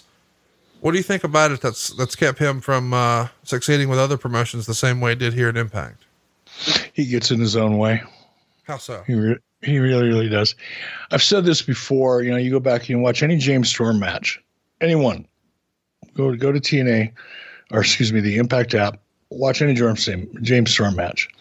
You can tell when he makes his entrance what the finish is going to be. James Storm hates putting anybody over. Now, he won't come out and say it. He won't do that. He's very he's artfully passive aggressive about it. And so much so that it's a running joke, or was a running joke. And I like James as a person. You know, if you know, he's probably going to hear this, and A, he's not going to agree with it, and B, he's going to be pissed off at me for saying it. But so what? Sorry, James.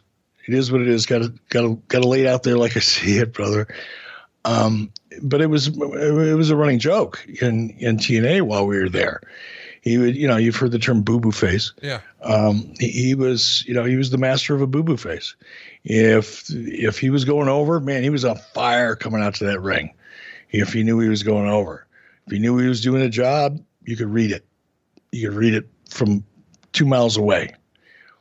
And I think there's something about the way James looks at himself and his character, not himself as a person, but his character, that limited him. And I think it limited, look, you gotta try out at NXT, which could have easily, like it has for so many other people, led to a roster spot in WWE. Right. Certainly did with Robert Roode. But for whatever reason, James he had a hard time with it. And, you know, it's really fun. I'm going to tell you a funny story. This is a story I've never told anybody before. I'll think about this for another 10 seconds before I do it. You remember...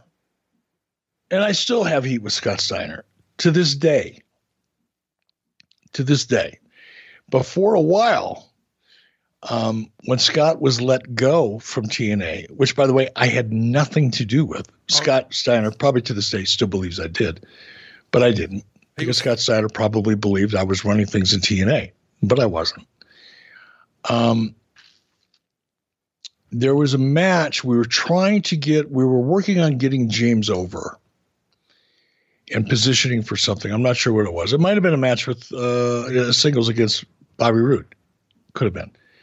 For whatever reason, we were trying to get James over, and we wanted him to beat Scott Steiner. Now, I'm not an agent, and I'm not going to sit down with two guys who have forgotten more about laying out a match than I will ever know in the next lifetime or two. Right. I know what I'm good at. I know what I'm not good at. And laying out matches and finishes and ways to achieve the ultimate goal during the course of a match is never has been, nor do I want to pretend it is, my strong suit. So I would leave it up to the talent or the agent involved. And on this particular occasion, we had the show written in such a way that James was going to go over Scott Steiner, and, you know, we told him early enough in the day and said, okay, you guys go figure it out. Come back to me. Let me know what you got so we can smarten up the director, you know, David Sahadi, so we can make sure we capture it all. You know, that was kind of the process. And James kept coming up to me throughout the day, you know, man, I don't know. Scott doesn't want to do anything. He doesn't want to put me over. You know, I said, well, go talk to him. You know, this is the story. You know, go have the conversation with him. And this is what we're doing. Tell your agent. Don't bother me with it. It's not my job. Right. Go figure it out, you know. And he came back to me like two or three times during the course of the day, and to the point where I figured it out. He just didn't want to confront Scott. And I'm not going to blame him for that. You know, Scott could be really, really difficult when he was in a certain frame of mind. So I'm not suggesting that James was afraid of, well, no, he probably was, and he had every right to be. as did most people back then. But for whatever reason, he just he wasn't going to sit down with Scott and work it out between the two of them. And I finally got involved, and I said, Scott, this is what we need. And Scott said, I don't want to do it. I said, okay, great. We'll find somebody else to do it. Meaning, it's not that big a deal, Scott, that you get beat. It would have been nice. That's our first choice. That would have elevated James. But the show's not going to stop. We're not going to have to replace the match because of it. So I said, no problem. If you're not going to do it, you're not going to do it. I'm not going to force you to do it. We'll find another opponent for James. That was it. And then 2 days later, of course, all of this got back to TNA management, and Scott Steiner got fired. Well, Scott Steiner figured I'm the one that fired him, or he blamed Hulk, and Hulk had nothing to do with it. Hulk was putting Scott over every opportunity at the time. Hulk really liked Scott, and saw value in it. But because of the situation, I'm not blaming James, but he was involved in it because he just didn't have the determination.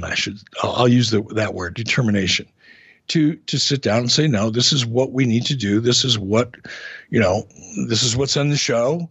Let's figure it out between us and do it in a way that's good for you and good for me and gets the job done. James couldn't do that.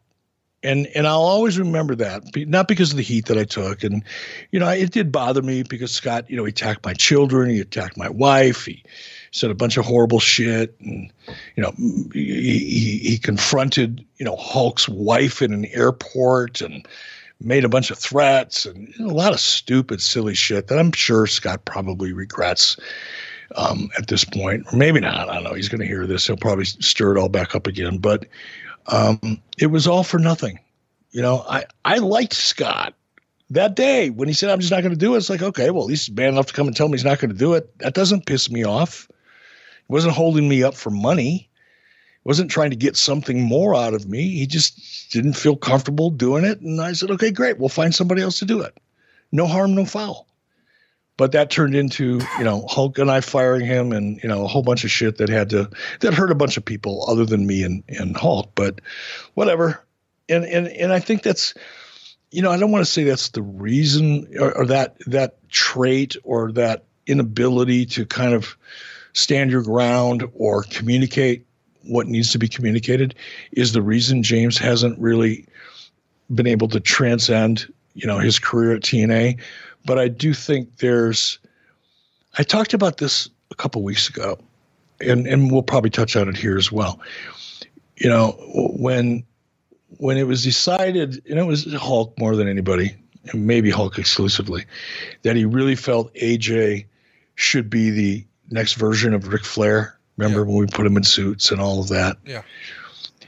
One of the things that immediately impressed me about AJ is I knew he hated it. You could see it on his face. You could hear it in his voice. You could smell it on him. He hated it, but he did it. And he did it as well as he could.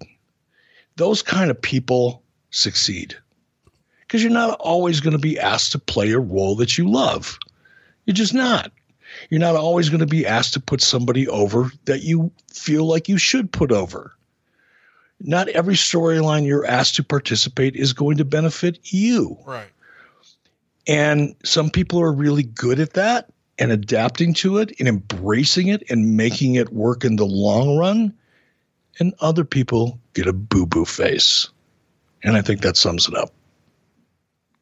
Well, I can feel myself getting, unfollowed by James Storm right now. No, because look, it's just, I don't think, to James's credit, James, now let's back it up a little bit because I do like James Storm as a person, and as a professional in many respects, despite what, we all have flaws. Nobody's fucking perfect. James Storm isn't, I'm not, nobody is. But I think one of the things that would have helped James would have been to have experience and or preferably success somewhere other than TNA, because his success was born in a bubble, and he was never forced to think, perform, react, or understand things that were outside of his comfort zone. And that's just, that's just a part of coming up in the business the way he came up in the business. He was fortunate in one sense to kind of start, learning, training and, Jerry Jarrett's backyard or Jeff Jarrett's backyard, whatever it was, and coming up with Jeff and having that proximity and the friendship with the Harrises and, getting the opportunity in TNA. And it was all right within the same zip code. He barely had to get any. He barely had to get on a plane or travel. It was all right there in his own backyard. And when you come up learning, experiencing, developing in such an isolated way, chances are pretty good that when the stakes get higher and the pressure becomes greater, you're not ready for it. And I think that's probably the safest way to describe it. And that's not a knock. It's by no means a knock. It's just, it was what it was. Let's get to the match. Beer Money beats Jeff Jarrett in a handicap match in 4 minutes and 16 seconds. Meltzer would write that Mick Foley's in a suit and tennis shoes, but he takes the jacket off to reveal the classic Foley t-shirt with referee stripes spray painted on to make him the referee. Meltzer would write, they mostly beat up Jarrett. As Jarrett made his comeback, Foley went under the ring for a barbed wire baseball bat. He gives it to Jarrett, and Slick Johnson comes out, takes the bat from Jarrett, and Foley and Johnson argue. With Foley distracted, Rude gives Jarrett a low blow, and they did the DWI finisher on Jarrett, and Johnson counts the pin. A barbed wire baseball bat on the first episode. Man, you guys are pulling out all the big guns. Foley, Sting, barbed wire bats, Blood, Flair, Hogan, everybody's here. Well, how could you have Mick Foley on the show without a barbed wire baseball bat? No. I mean, that's like having a martini without an olive. Who the fuck does that? Brooke, in tears, begs Hogan not to wrestle. Hogan says he has to do it. He finally agreed to promise that this would be his last match ever. Meltzer would write, he'll probably wrestle again shortly, but from a storyline standpoint to me, the only way he should is if a heel lays out Brooke, and then he has to save her to break his promise. So a little fantasy booking from Meltzer there. Let's get to our main event. Hogan and Abyss on one side, Flair and Styles on the other. They go 7 minutes and 55 seconds. Meltzer would say, Brooke, who moments earlier was in tears and scared to death for her father wrestling, was now instead in the front row cheering every move. Hogan rammed Flair into the guardrail. He's bleeding again. Flair gives Hogan a low blow. He and Styles beat on him. Hogan actually took a bump from Styles on a punch, and then a second safer bump in ultra slow motion, according to Dave Meltzer, from an incredibly slow snapmare from Ric Flair. Abyss used Hogan's comeback spot on Styles, and then Hogan gives Flair a high kick, and Hogan whips Styles into Abyss, who gives him a black hole slam. There's your pin, which Meltzer would say made sense since Abyss is getting the title shot at Styles. Wolf then hits Abyss with a chair. Flair beats down Hogan. Pope tries to make the save to no avail. Jeff Hardy shows up at the end and drops Wolf with an ugly looking face first suplex. He gave Styles a twist of fate and goes to the top for the swanton, but the show ends with Hardy just before jumping. So the big moment at the end of the show, after it feels like, man, they can't possibly crowbar another star in here. Sting's here, Hogan, Flair, Rob Van Dam, Foley. Well, here's another one. Jeff Hardy returns, quite the pop, certainly an Impact favorite. What do you remember about the main event of this first Monday Night War show as we sort of broke it down here? Well, for what it was like a kaleidoscope of excitement. The match did make a little bit of sense given where we were going, but it really was a showcase moment. It was a hot shot showcase moment and designed, frankly, to create a sense of not a cliffhanger in a traditional sense, but to pack it with so much, have a surprise element, Jeff Hardy showing up again, at the end of it, that it left you feeling like, I can't wait till next week. Now, as opposed to, I've got to tune in next week to see what's going to happen, which would be a traditional cliffhanger. This was more about, let's throw everything we've got up against the audience. Let's show them what we've got. Let's keep it exciting. Let's leave on a super high note so that meaning the audience, will feel the need to tune in to see what's next. Well, that was a classic formula, you know, on Nitro. I can't tell you how many Nitros ended with a Pier 6 brawl. And this is an entertaining show. I'm not going to say that it's the best show ever. It feels like you guys are maybe trying too many things and just throwing everything against the wall, but you certainly make an impression that, man, these guys have a lot of stars, but I don't know that it really showcased everything that TNA did well, but you certainly strutted out the star power. When the show was over, what do you remember feeling? Was it high fives all around? Did you feel like you'd hit a home run? Were you satisfied creatively? Not really. I mean, I felt like we did the best we could with what we had. The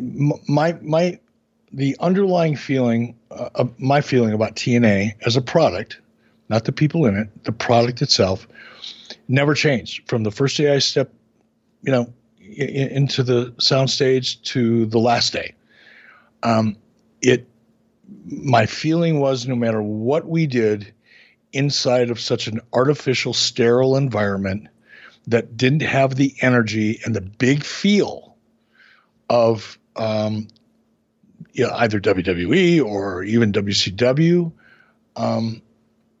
we were never going to get where everybody wanted to be. You just can't get there. And I'm even more convinced of that today. And there was a point in time within TNA when things were running pretty well. And one of these days I'll do a at freeshows.com/Patreon with Bully Ray, and we'll talk about aces and eights. And right around that time, I finally convinced TNA to quit producing their shows in a soundstage and take them on the road, because the television product would be infinitely more attractive to the audience. And it worked. But that's a long-term strategy, and it takes a long-term investment. It's one of the reasons why I think AEW did such a phenomenal job coming right out of the chute, because they made the commitment. You know, you can't put a product on the air, a wrestling product on the air, and expect the audience to believe in it and to invest in it when you can't draw a crowd. It's just, there's a disconnect. Or in the cases we're watching right now, we can't even have a crowd through no fault of your own.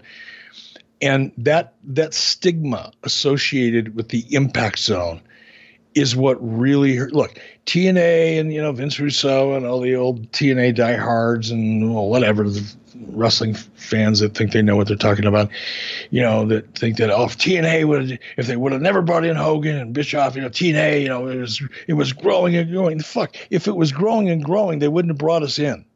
They had flatlined. They had reached a point where there was no longer any growth potential, which is why Viacom brought in Hogan and Bischoff and others, because they felt that star power would be enough to take them to the next level. What they learned, and what WWE is learning right now, and AEW is aware of right now, is that star power isn't enough. It's the backdrop, it's the audience, it's the scope, it's the size. Conrad, you've heard me give this analogy before. You know, it's like imagining, you know, your favorite main event from your favorite WrestleMania and watching that happening in a high school gym. It's just, And that's what TNA was. Now, you could dress that pig up however you wanted. You could try to camouflage the reality of the situation, and which is what we did here. We camouflaged it with star power and crazy shit and some over-the-top stuff, you know, piece of shit radio host from Sirius Radio. We did a lot of that, but the pig is still a pig, no matter how you dress it. And my feeling, although, you know, anytime you pull off a show and it comes together, you know, if it's a live show and it's an action-based show, it's a live action show, and it comes off even remotely close to what you had planned on paper, it's a pretty good feeling. You know, if you've ever done 2 hours of live TV, well, you know, I mean, even promoting StarCast and producing StarCast, God damn, if it comes off even close to what you envisioned or what you had on paper, you feel like you've knocked it out of the park. Right. Because it's hard. There's a million variables you don't have any control over sometimes. Some things are just out of your hands. No matter how hard you try, how well you plan, something is going to go wrong. Well, that's really true with live television. So it makes it so much fun. And I think it's what makes it appealing quite frankly, to a lot of the audience, because the audience inherently knows that, you know, shit happens on live TV that doesn't happen on a tape show. Just it is what it is, folks. But nonetheless, you know, were we excited because we had all the star power and, you know, clearly the reaction, you know, of the audience, you know, in the soundstage was very positive. And I think everybody was across the board pretty happy with it. I'm sure there was some talent that wasn't, because they didn't get enough time to get their shit in, or to have a chance, in fairness to them, to put on a great match that would accentuate their positives. I understand, and that's a valid bitch if they had them, but for the most part, the feeling was pretty good. In fact, there was a party. Now, maybe that was a January 4th show. Can't remember if it was a January 4th debut of Hulk Hogan or if it was this head-to-head show, but there was a big, all the, you know, the Panda execs. Oh my God. Ugh. I am going to refrain from further comment because I don't need to make any more attorneys rich. But yeah, I think the feeling was pretty good. I hate Steven Singer. You know what else I hate? Everything that's happening in the world right now. Our hearts break for those that have lost loved ones, those who are ill, struggling small businesses, and everyone affected by all this. Now, normally, Steven is in the love business and the happiness business. And this is the time I would be telling you about Steven Singer's brand new 24-karat gold-dipped rose for Mother's Day. But this year, it's different. Steven wants to put a little love in everyone's day, so he's using a portion of every rose sold to support independent restaurants by purchasing catering for all the incredible nurses, doctors, first responders, and hospital workers. And you can purchase a mint green rose, a frozen white rose, or any of Steven's other signature colors. Know you are sending love to the mom in your life, but also supporting local restaurants and thanking our essential workers. If you're looking to celebrate someone, simply say, I love you, or honor your mom on Mother's Day. Steven Singer is shipping as fast and safely as possible in time for Mother's Day. Steven treats his customers as family, and we're here for you. Go to IHateStevenSinger.com. Order by 2 p.m. Eastern this Wednesday, May the 6th, with free and touchless delivery in time for Mother's Day, and include a free personalized message of love. That's I Hate Steven Singer, but hop to it, man. You got to order by 2 p.m. Eastern this Wednesday, May 6th, and you'll get free and touchless delivery in time for Mother's Day, all at IHateStevenSinger.com. Let's break down the segments here. On Raw, the first segment had The Undertaker, Shawn Michaels interview. It does a 3.45 rating. Impact, of course, had the Hogan and Abyss Flair Styles match with Sting turning heel. That did a 0.99 by comparison.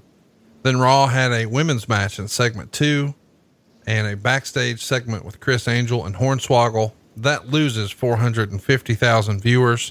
The Meltzer would say you would think they switched to Impact, which had the fallout of the Sting heel turn, him pushing Dixie Carter against the wall, a Flair Styles promo, Abyss screaming, and Kazarian, Daniels, and Doug Williams arguing to set up a match. But that actually lost 14,000 viewers as well. Can I stop you right there? Sure. And again, I'm not, this is one, it's, you know, as we're recording this, it's Sunday morning. I typically try to reserve Sunday mornings for family time, to clear my head, to set myself up for the week that's about to happen and be as positive as I can possibly be, which I don't know if you've noticed or not, but I haven't taken any dumps on Dave Meltzer today. I have. And I'm not going to start now. Just so you don't have to, you know, plug your ears or take a shot of whiskey or anything like that. It's all going to be good. But there's a perfect example of, you know, not knowing what you don't know. You know, when Dave would say something like, well, you would think they would switch over to, you know, Impact. Well, why would you think that? Would you think that the entire Raw audience is aware that we're going head to head, or care for that matter, even if they did know? This was the first one out of the chute. And even though, you know, the internet community was talking about it and buzzing about it, that doesn't represent a large chunk of the national viewing audience. So we didn't expect, nor should have Dave or anybody else expect, that we're going to be doing dueling remote controls and going clicking back and forth between two hot shows. like that we did with between Nitro and WWF in 97 and 98, 96, 97, 98. That happened after we had been going head-to-head for quite a while and started really becoming competitive and then took over the ratings from WWE. That's when people started flipping back and forth. Not initially. So again, that statement kind of serves to frame a narrative and position Dave as someone who you would think that the audience would immediately click over. Actually, I think that's kind of one of the most naive statements. I said naive instead of anything else. Did you notice that? Naive? Yeah. Not quite as, toxic as something that I would normally say. But that's one of the more naive observations that I've heard is, you would think the audience would immediately flick over. I was like, oh, my God, are you kidding me? How much do you not know about television? Really? Segment 3, Raw has Big Show and Miz against Morrison and R-Truth in a John Cena interview, and that picks up 187,000 viewers. Meanwhile, Impact had the three-way for the X title. That gains 28,000 viewers. Seg 4 was Chris Angel with William Regal and Skip Sheffield, who we know is going to go on to become Ryback, followed by the beginning of the Randy Orton versus Ted DiBiase and Cody Rhodes match. That loses 187,000 viewers. Impact has a three-way tag team knockout titles match, a Pope promo, and the Beautiful People celebration. And that actually gains 97,000 viewers. So even though we were sort of saying, man, there's a lot of people in here, not a lot of time. What's the thinking there? Well, apparently the thinking is the ladies are ratings. Segment 5, Raw had the end of Orton, DiBiase and Rhodes, and then a Batista interview. And that gains 372,000 viewers. Impact has Sting versus RVD and then the Hogan Sting pull apart, but it gained 0 viewers. And I don't know what his issue here is, but Meltzer would write, when you expect to gain, Sting meant nothing. Segment 6, Raw had the Triple H Sheamus in-ring confrontation. Chris Angel's doing his trick with knives and, Morella, and then that gains 249,000 viewers and part of the show that usually loses, according to Meltzer. Impact, meanwhile, had Kevin Nash and Eric Young in the ring with Scott Hall and Sean Waltman, and then, of course, the Young-Waltman match and the whole Kurt Angle, Mr. Anderson segment. That quarter actually loses time. 56,000 viewers change the channel there. Seg 7 is Evan Bourne versus William Regal, a WrestleMania video, a clip of Goldberg-Lesnar, and then the Bret Hart McMahon video that loses 441,000 viewers. On Impact, we had Brooke begging Hulk not to wrestle and Jeff Jarrett fighting James Storm. That loses 110,000 viewers. Segment 8, we would see the beginning of Cena versus Vince, and that picks up 506,000 viewers. On Impact, we've got Jarrett versus Beer Money with Foley as the ref and Brooke begging Hulk not to wrestle. That lost 264,000, and Meltzer would say was a 0.76 quarter, which was the lowest rating TNA had done in a long time. And then segment 9, it's the rest of the Cena Vince match with Swagger, Mark Henry, and Batista. It's going to pick up 568,000 viewers. It does a 3.92 overrun. Impact, meanwhile, has Hogan and Abyss and Flair and Styles with the big Jeff Hardy run-in. And 347,000 viewers are added for a 1.01 overrun. So no surprise there. Jeff Hardy's ratings. When we run through sort of the breakdown head to head, segment by segment, anything sort of stick out to you all these years later? Nothing really. I mean, look, nobody went into this thinking we were going to compete favorably with WWE. I said that at the very beginning of this episode. Right. That was not the expectation. It may have been Dave's, imagination, running wild, and him, I guess, pretending he knew what our goal was. But that wasn't it. Our goal was to create awareness, create a buzz, expose the product to people who might not otherwise have watched, to try to grow an audience of people that don't, otherwise tune in every week. We knew going into it, we're going to get our ass handed to us. We're okay with that. Viacom knew that we were going to get our ass handed to us. They were okay with it. So it wasn't surprising. Would we have wanted to do better than we did? Of course. Who wouldn't? But to suggest or to, I guess, assume that these numbers reflected any kind of, you know, ass-kicking in our minds, well, that wasn't true. That wasn't true. This was our first time out. You know, Nitro's first time out, we went unopposed, and we didn't do all that well. So, come on, it was the beginning of you know, an initiative, not the litmus test. Let's talk about what Meltzer wrote when the show was all over. You're really testing me this morning, aren't you? Last one, and then I promise I'll leave it alone. Right. Ever since the company went to Spike TV, the goal was to move to Monday night. Well, be careful what you wish for. With Hulk Hogan's first nationally broadcast match in the United States in more than 3 years and Ric Flair's United States coming out of retirement match, TNA Impact drew its lowest rating of the year, a 0.98 rating for 1.36 million viewers compared to Raw's 3.38 rating and 5.1 million viewers. The USA Network sent out a press release noting that Raw beat Impact by 274% in total viewers. There will be attempts to spin this in the sense that males 18 to 34 were up from the prior Thursday. Oh man. But the males 18 to 34 the prior Thursday did well below what the show had been doing. Impact did a 0.92 in males 18 to 34 and a 1.04 in males 35 to 49. Raw like those numbers now, don't you? Raw did a 2.9 in males 18 to 49, and the Impact numbers were considerably down from the January 4th show, down 46% in total viewers and 41% in 18 to 49-year-old viewers, partially due to the shelf life of nostalgia for the 90s being over, and also because of not taking that first unopposed hour. So Meltzer really thinks, in hindsight, major mistake to not take that earlier hour. In hindsight, was that a misstep, do you think?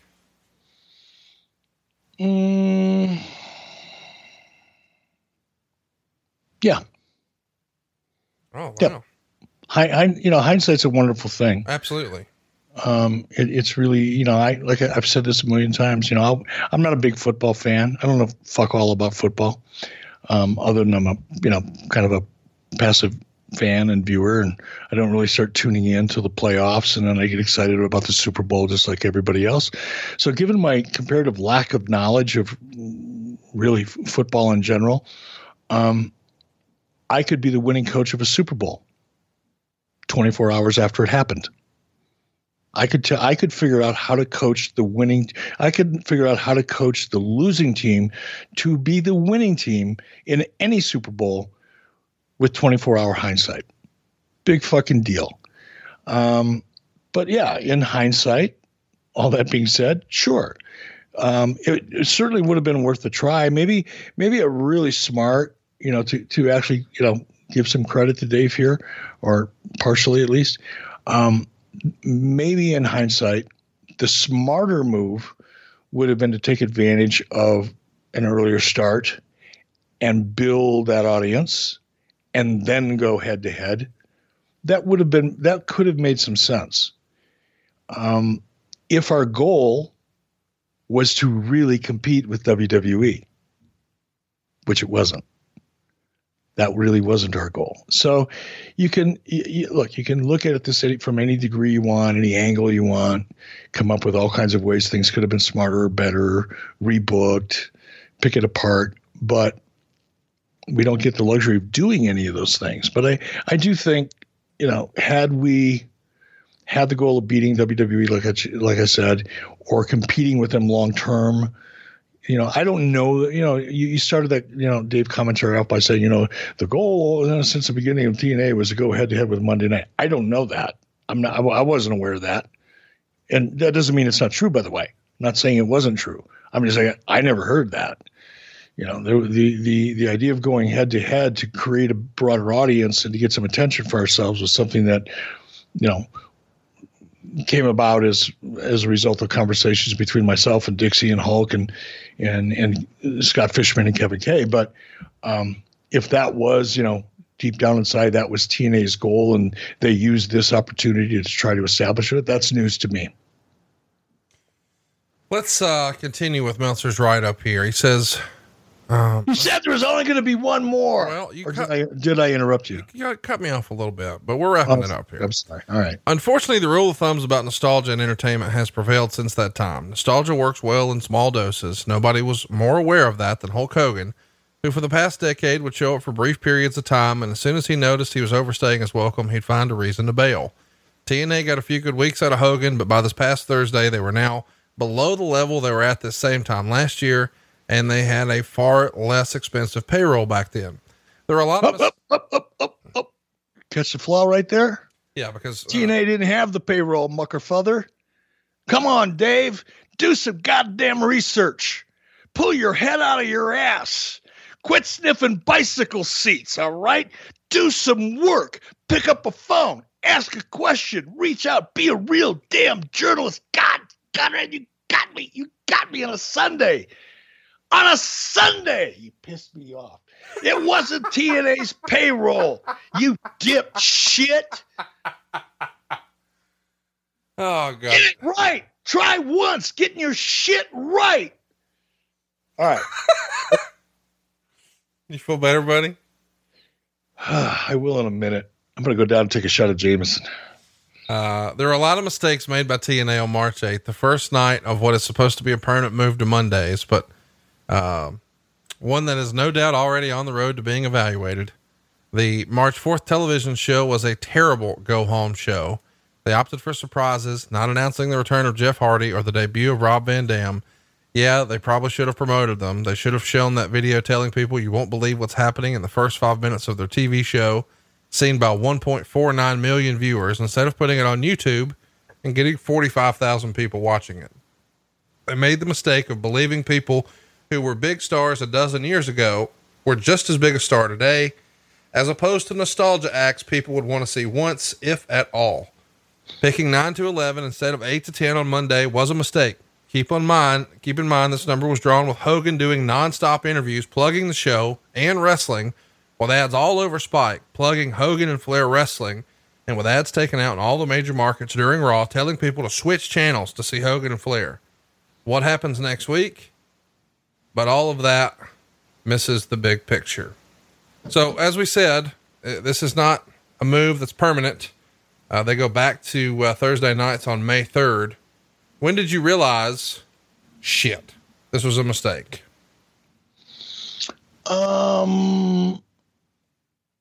Well, I didn't think it was a mistake, honestly, but I got a call from Dixie. I think it was from Dixie. Yeah, it would have been Dixie. And I could tell by the shakiness in her voice that she was becoming affected by the negative social media. Mm-hmm. She was very vulnerable to that. And we all are, and I'm not going to say that I've gotten better, over the decades, I guess.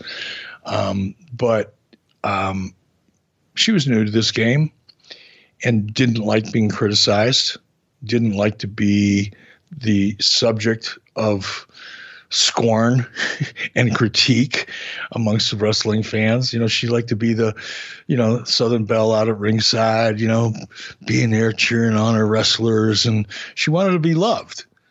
Nothing wrong with that. We all want to be loved. Kind of hard to do when you're in the wrestling business all the time, but nonetheless. And there was blowback from this, probably, some of it as a result of Dave's commentary and narrative about it. And she hated that. She hated it. And I could tell by the shakiness in her voice that she was having second doubts. And I, in fact, I remember where I was when I got the phone call. I was in the hotel room in Orlando.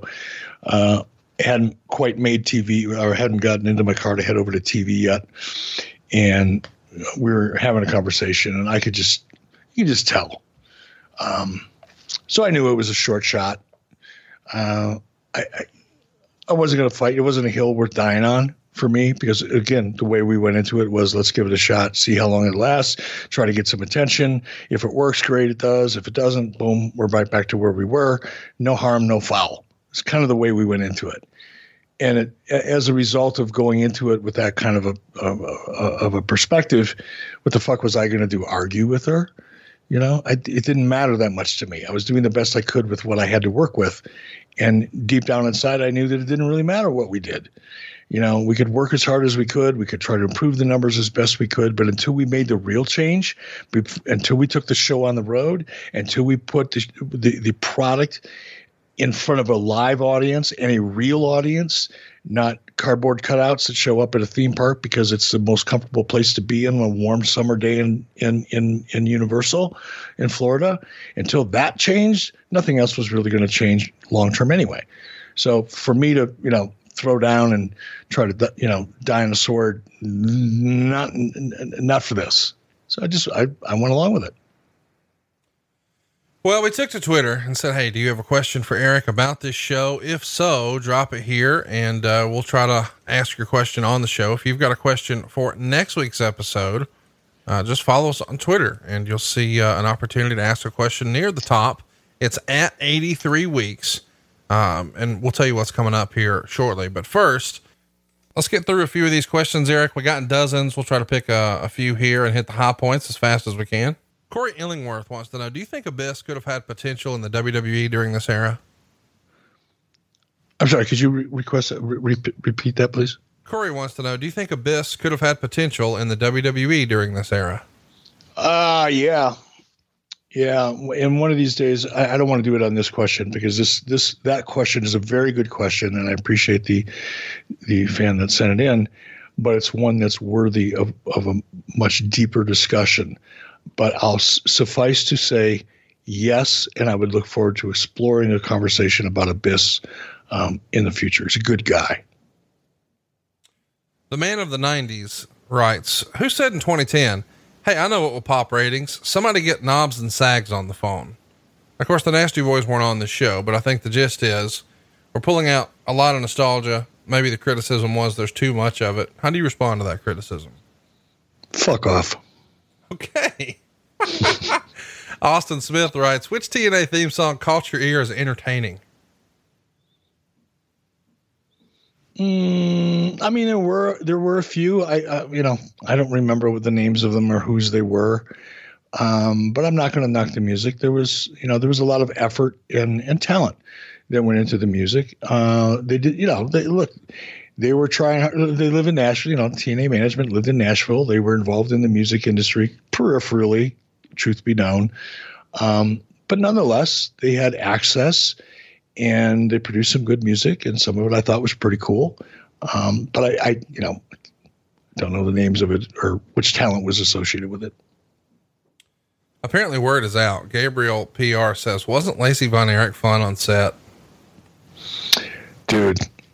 Well, on set, she was okay. You know, because Lacey didn't have a lot of experience and she knew that. And she really had, you know, she wanted to do well. Her work ethic was really good. Given her lack of training and experience and fundamentals, but nonetheless, she was, you know, once she got to the building and it was time to get out into the ring and time to work, she tried really, really hard to make up for her lack of training and lack of experience.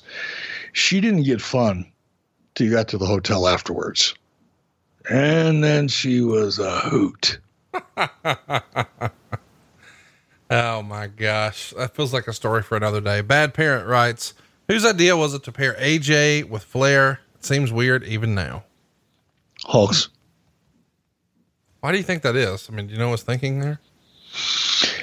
I think, I don't know. I don't want to speak for him. We didn't get deeply into it. But I think, you know, Hulk looked at AJ in similar to the way that I did. And I touched on this a couple of weeks ago. I think, you know, AJ saw his character through the eye of a needle. He had a very narrow, vision for his own character. He saw, you know, he was athletic, obviously. He was highly skilled, high flying, could do things not a lot of other people could do. You know, he was a great technician in the ring, but he lacked character and he lacked range and he lacked depth in his character. And I think what Hulk recognized, and I didn't disagree with, by the way, what Hulk recognized is here's this guy with all of this talent, but no character. And being, you know, the number one guy in the homegrown territory is not necessarily a character, right? I mean, it's, yeah, you could get 250 people in a soundstage and go, yeah, that's cool. But that's not a character. That's not a character that evolves. That's not a character that people can follow and watch as he or she grows and evolves into something else. That's just a flat blanket statement. Yeah, I'm a homegrown guy, and you know I'm the best there is, and I'm phenomenal. And I think what Hulk saw is obviously the success of Ric Flair. Ric Flair is one of the greatest technicians, you know, in the last 30 years. Most people would agree with that, particularly in the peak of his career. AJ had this similar potential in Hulk's mind. So why not kind of take advantage of the fact that Flair's here and AJ could get that rub to help elevate him beyond the homegrown flatline audience that TNA had at the time and try to round out his AJ's character a little bit and add some depth to it to grow it. The rationale behind that was not wrong. There may have been a better way to do that, arguably, but the thought behind it was probably right on the money at the time. Look at him now.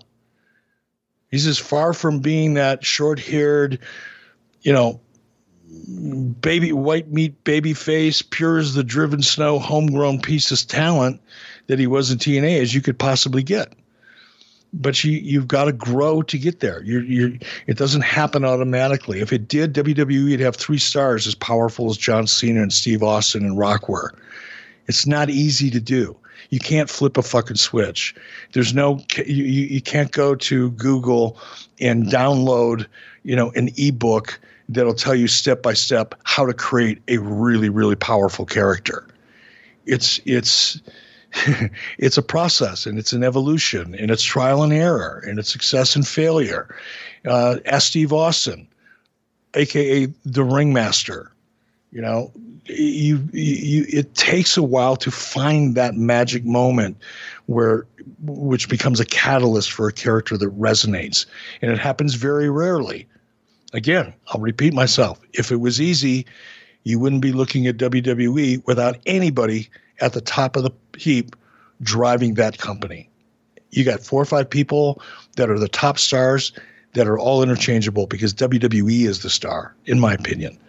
And then below that, you've got a second tier of talent that is striving to become one of those 4 or 5, maybe 6 people that are interchangeably, you know, qualified to be in the next pay-per-view main event. But there's no John Cena, there's no Steve Austin, there's no Rock, there's no Ric Flair, there's no Hulk Hogan. You know, WWE hasn't, in my opinion, created a Cena-level star since 2002 when they introduced him, or whatever year it was. Because it's not easy. Right. It's freaking hard. One last question, then we'll wrap things up here. The man of the 90s wants to know, what is Eric's opinion on SoCal Val? She seemed to be there for a lot of TNA's run and had potential to do something, but never really got to do much. I think most fans remember her as like a ring announcer. What did you think of working with SoCal Val? She is the coolest chick. I mean, you've heard me say, I'm attracted to people who, when either they walk into a room or I walk into a room that they're in, I'm instantly in a better mood. I'm either smiling, laughing, or engaged in a conversation that is fun and creative and productive and positive. And that's SoCal Val. Again, I could have, you know, flown from wherever, Cody, Wyoming. I was living in Cody while I was at TNA. I could have flown in a 6-hour flight, gotten into Orlando, had to rush in a cab to get to the TV studio, tired, pissed off, angry, head cold, and an ingrown toenail that was killing me. Walk into the soundstage, pissed off, grouchy, hungry, angry, lonely, tired, all of the above. Walk into the room in SoCal Val and say, "Hey, Eric, how are you today?" And within about a minute and a half, I'd forget all that shit. And I'd have a completely different outlook. That was SoCal Val. And she's talented. She's very, very talented. Why she didn't, you know, she wasn't a wrestler, I don't think. Maybe she was before I got there or not, but she was typically did interviews and hosted and kind of glued things together as a on-camera talent. And she was very talented at that. And I think the reason she was around for so long is because I can't think of one person that didn't feel the same way about her that I did. If there were, I never heard about them. She's just a really cool chick. I run into her. I think she lives in the UK now, and her husband. That's right. I run into her once or twice a year, and she's the best. Well, we've had fun covering TNA today. We're going to keep it going. We're going to talk about Sacrifice from 2010. It went down on May 16th, 2010. That's what we'll be doing next week here on the show. Let me run down what's happening on that show. On top, it's Rob Van Dam and AJ Styles for the TNA World Heavyweight Championship. We've got Sting working with Jeff Jarrett, Jeff Hardy working with Mr. Anderson, Abyss working with Desmond Wolf, the Band, aka Kevin Nash and Scott Hall, taking on Jesse Neal and Shannon Moore for the tag titles. Madison Rayne is wrestling Tara, and this is title versus career for the TNA Women's Belt.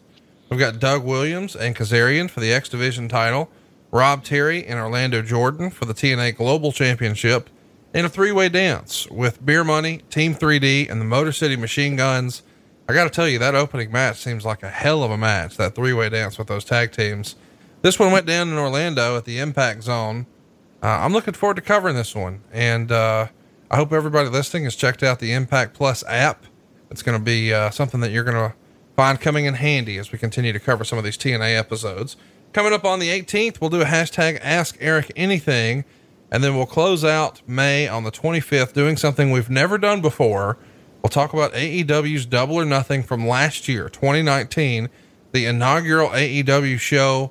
It was a sold out capacity crowd in Las Vegas. And what an event it was. Most people were talking about Cody and Dustin when it was all over as perhaps a match of the year candidate. This is going to be a fun month here on the show, is it not? It is indeed. I'm looking forward to that one in particular. Really am. And, I know there's something you're not looking forward to. What we're going to be doing on ad free shows later this month, we're going to talk about the time you teamed with Matt Hardy to wrestle the Young Bucks. That actually happened in May of 2011. I got to tell you, I wasn't watching TNA in 2011, so that just slipped through the cracks on me. But in hindsight, it's pretty ridiculous, is it not? It depends on the story leading up to it. I don't remember it, to be honest with you. So I'm going to have to go back and do some digging and do a little research. And I'm not sure what led up to that match, but if the answer was not much, then yeah, it's pretty fucking ridiculous. But if there was a little bit of a story to it and it kind of sort of made sense, I don't know. I'll have to do my research and then we can talk about it. I can't wait to watch it and poke fun and shit on you, and it's going to be great. What the fuck? Every time I think, God, you know, we become friends, and he's not gonna stick me with a hot fucking poker just for the fun of it, just to watch me growl and get pissed off and throw shit. Nope. And every once in a while, I finally let my guard down. I think, okay, we're over all that. Bam! Side of the ribs, hot poker. Here you go. Dave Meltzer said, "Yep, here we go." All right. I'm looking forward to it. We'll get through it. It's going to be fun. Tune in next week. TNA Sacrifice 2010. Check it out on the Impact Plus app. I know Eric and I will be, and don't forget to throw us a follow at 83 weeks. He is at E Bischoff. I am at Hey, it's Conrad, and we are out of time. We'll see you next week right here on 83 weeks with Eric Bischoff. John brings his skewed sense of humor. Jeff brings tips to cut strokes off your next round. Together, it's those weekend golf guys. They'll pay a lot of money to PXG and Titleist and Callaway and on and on, right? How many yards do you think you're going to pick up with that extra driver? I think I can get an extra 5 to 10. What if I give you 15 to 20? You pay me more. Jeff Smith teaches on the sliding scale. Those weekend golf guys, the podcast, part of the Believe Network. Just search BLEAV on YouTube or wherever you listen.